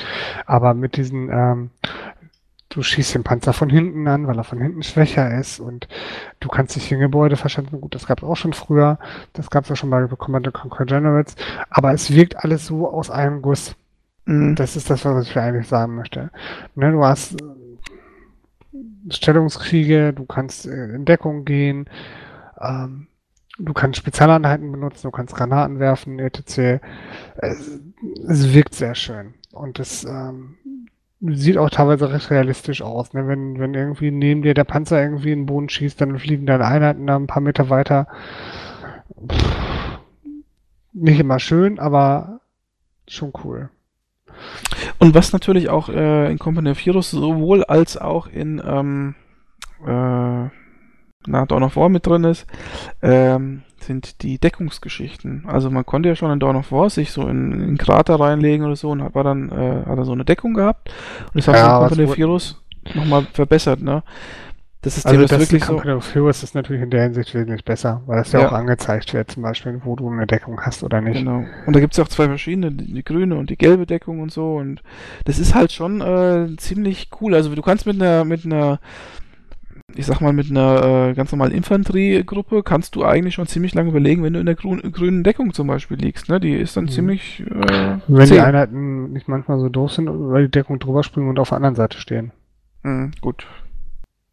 Aber Auch das schon wird, also, gehabt. Also, Kammerdefirus wird irgendwann ziemlich äh, hektisch, muss man sagen, wenn man nämlich an allen Fronten irgendwelche Einheiten hat, die gerade irgendwas ähm, haben, hat, die gerade irgendwas machen und so. Das ist, äh, dann wird es schon zum hektischen Spiel. Und da musst du ja noch dieses Mikromanagement machen, in dem Sinne, dass du sagst, okay, wenn ich jetzt den Panzer angreife, am besten mit einer Einheit, die eine Panzerfaust hat, die kann ich ja dann auch noch ausstatten damit irgendwie und dann von hinten noch anballern oder was auch immer, ne? Das ist, und da musst du, da hast du ja diese Flakgeräte, die musst du dann irgendwo hinschieben und bis das, bis er da mal hingeschoben hat, bis er mal angefangen hat zu schießen und ist der Panzer schon wieder weggefahren und äh, das ist das, was mich bei dem Spiel so ein bisschen kirre macht. Genau, also du bist teilweise streckenweise bist du ganz schön überfordert bei dem Spiel wenn es da richtig zur Sache geht. Ja, Wir hatten das schon ein paar Mal miteinander gespielt. Ich, mhm. ähm, es hat mir auch Spaß gemacht. Ich glaube, das lag auch daran, dass das war eins der Spiele, wo ich gewonnen habe, ne? Zumindest eins von den Spielen hast du gewonnen. Ja, ja, ich war gar nicht so schlecht, glaube ich. Ja, ja, ja. Müssen wir mal wieder spielen. Habe ich schon erwähnt, dass wir Endless Space gespielt haben, ich habe mal wieder gewonnen, ne? Eigentlich hat der Computer gewonnen. Man muss aber auch sagen, ne, das ist meine Einrettung, in dem neuen Patch ist der Computer echt scheiße geworden. Also ich habe keine Ahnung, was der macht, aber das kann nicht ganz, ganz koscher sein, was er da tut. Das war schon immer so. Das war schon echt? immer so, das hast du noch nicht kapiert, ja. Das, hat, das, doch, wirklich, das ist wirklich so, der ist, der ist, der cheatet. Und äh, abgesehen davon habe ich ja meinen Computer gut im Griff gehabt. Also das liegt natürlich auch so ein bisschen an dem Spieler selbst. Ja, ja, ist klar. Hm. Also okay. ja, okay. Hast du, Virus, hast du of Heroes 2 eigentlich äh, gespielt? Nee, habe ich nicht. Weil ich, äh, das ist mir nicht wichtig genug, um dafür irgendwie 40, 50 Euro auf den Tisch zu legen. Ich hast du aber holen. letztens noch anders gesagt, ne? Hast du noch überlegt? Ja, ich, ja, ich habe es tatsächlich überlegt. Aber dann kam der Summer Sale dazwischen und da habe ich jede Menge Geld reingebuttert. ähm, ich werde es mir holen, aber erst wenn es billiger ist, also nicht zum Vollpreis. Mhm. Das einzige Spiel, wo ich im Moment überlege, es zum Vollpreis zu kaufen, ist The Burrow.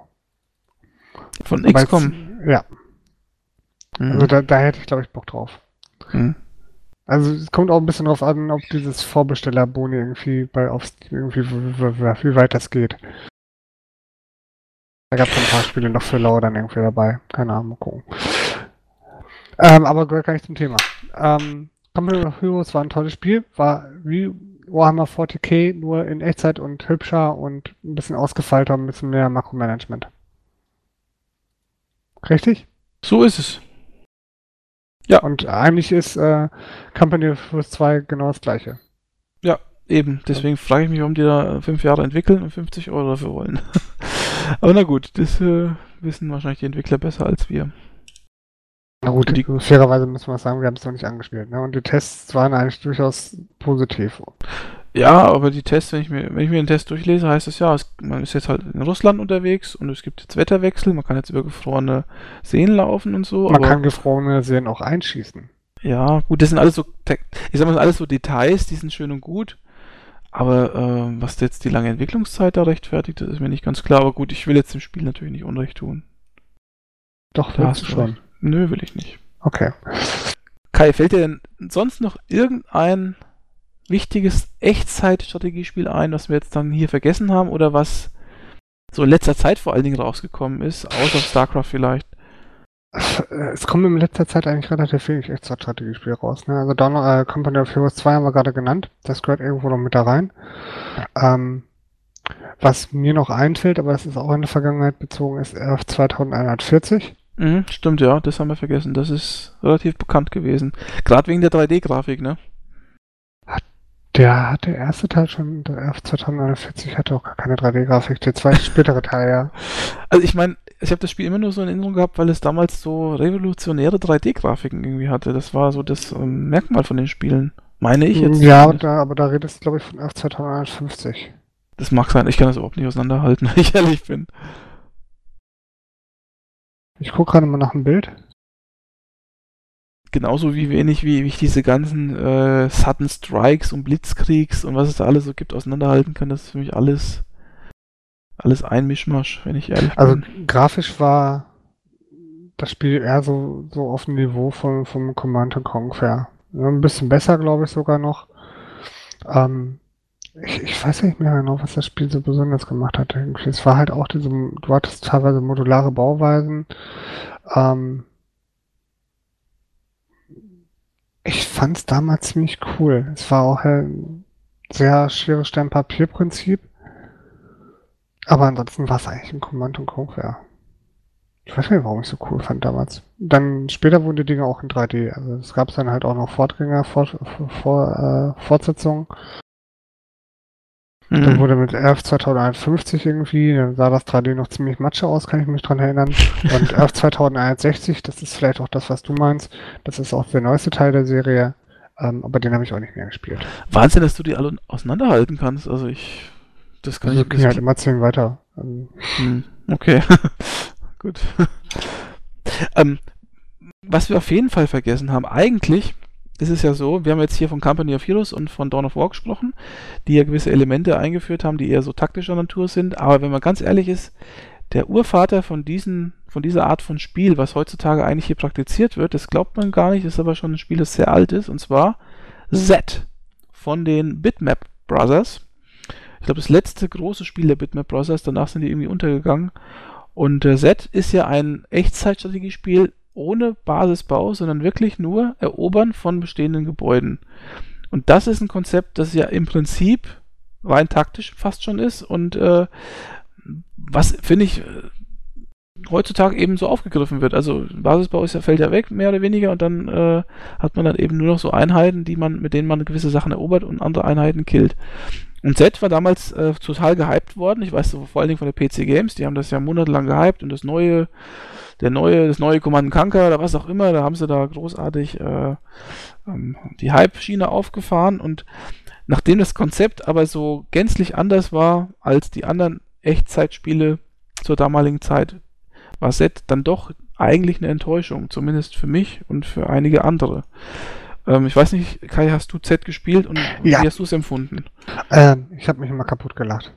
Es war witzig, ne? Ja, also es, ähm, der Vergleich hinkt jetzt vielleicht ein bisschen, aber ich glaube, das war ungefähr die gleiche Zeitschiene. Ähm, Worms kam, glaube ich, nicht wirklich, nicht wirklich wesentlich früher raus.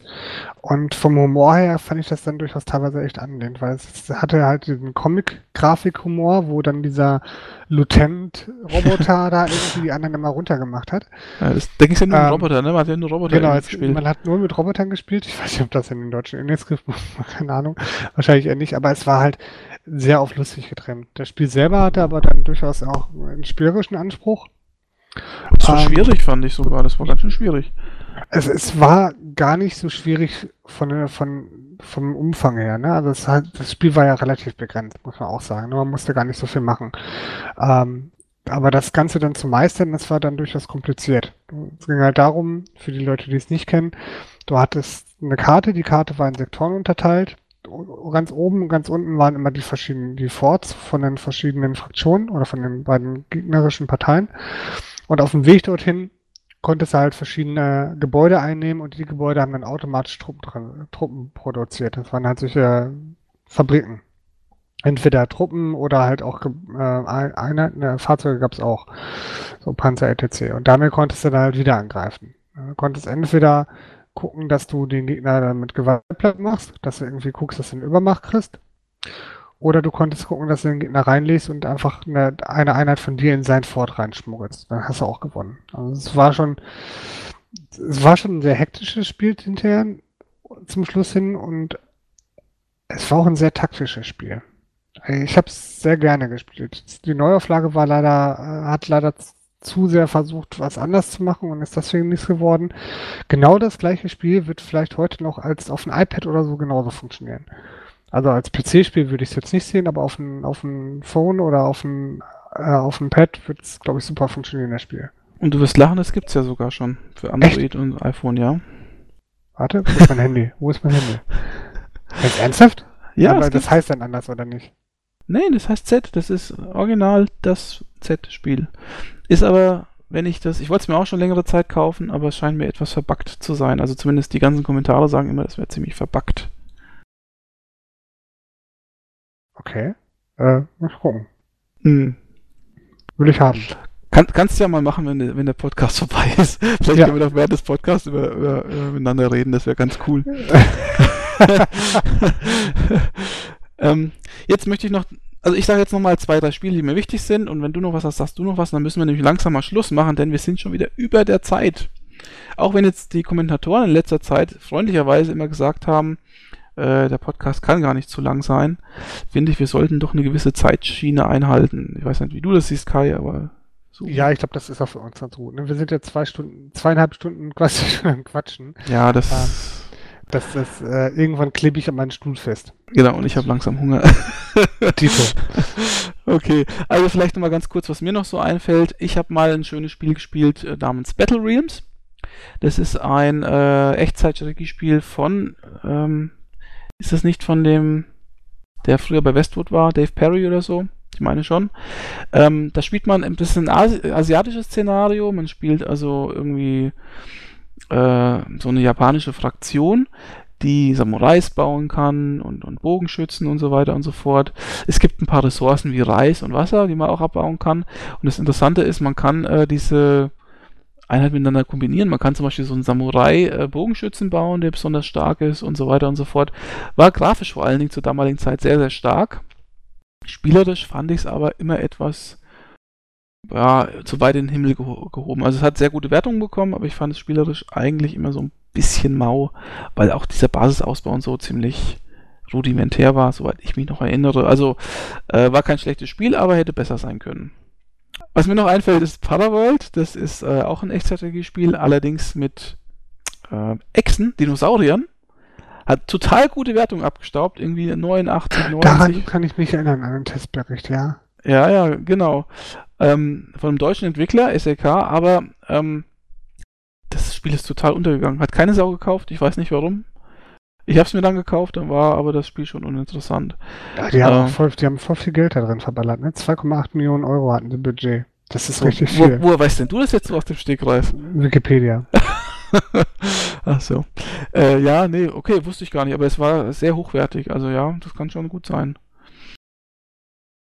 Und dann habe ich noch ein Spiel damals gekauft, das hieß Seven Kingdoms. Das war auch total äh, gehypt und äh, das komplexeste Echtzeitstrategiespiel aller Zeiten hieß es damals und so. Von dem Typen, der A-Train, glaube ich, gemacht hat. Irgend so ein, war das nicht auch so ein Japaner oder so? Äh, Trevor Chen hieß der genau. Und ähm, ja, fand ich auch nicht schlecht, aber ich muss ehrlich sagen, äh, pff, also fand ich eigentlich überhyped. Also damals, das kam auch so 97, 98 raus. Ähm, war StarCraft tausendmal besser. In allen Belangen irgendwie. Naja. Ja, also Spiele, die irgendwie nach 98 rausgekommen sind, haben es auch echt schwer gehabt. Hm. Aber das, äh, das kam, glaube ich, vor StarCraft noch raus und aber hat mich trotzdem nicht so gefesselt. Also keine Ahnung, war nicht so, war nicht so toll, wie alle es gesagt hatten. Und deswegen bei mir mehr oder weniger durchgefallen. Ja, das sind so noch die Echtzeitspiele, die mir jetzt so einfallen. Hast du noch irgendwas im Petto? Ähm, ich glaube, wir hatten letztes Mal schon über, ähm, über Sense of Solar Empire gesprochen. Das hatten wir letztes Mal schon abgefrühstückt, ne? Mhm. Weil es eigentlich auch ein bisschen hier reinfallen würde. Aber das hatten wir schon. Ansonsten, ähm, nee, dann gibt es noch welche, die eher einen taktischen Anspruch haben. Da werden wir, denke ich, nochmal andermal drüber sprechen.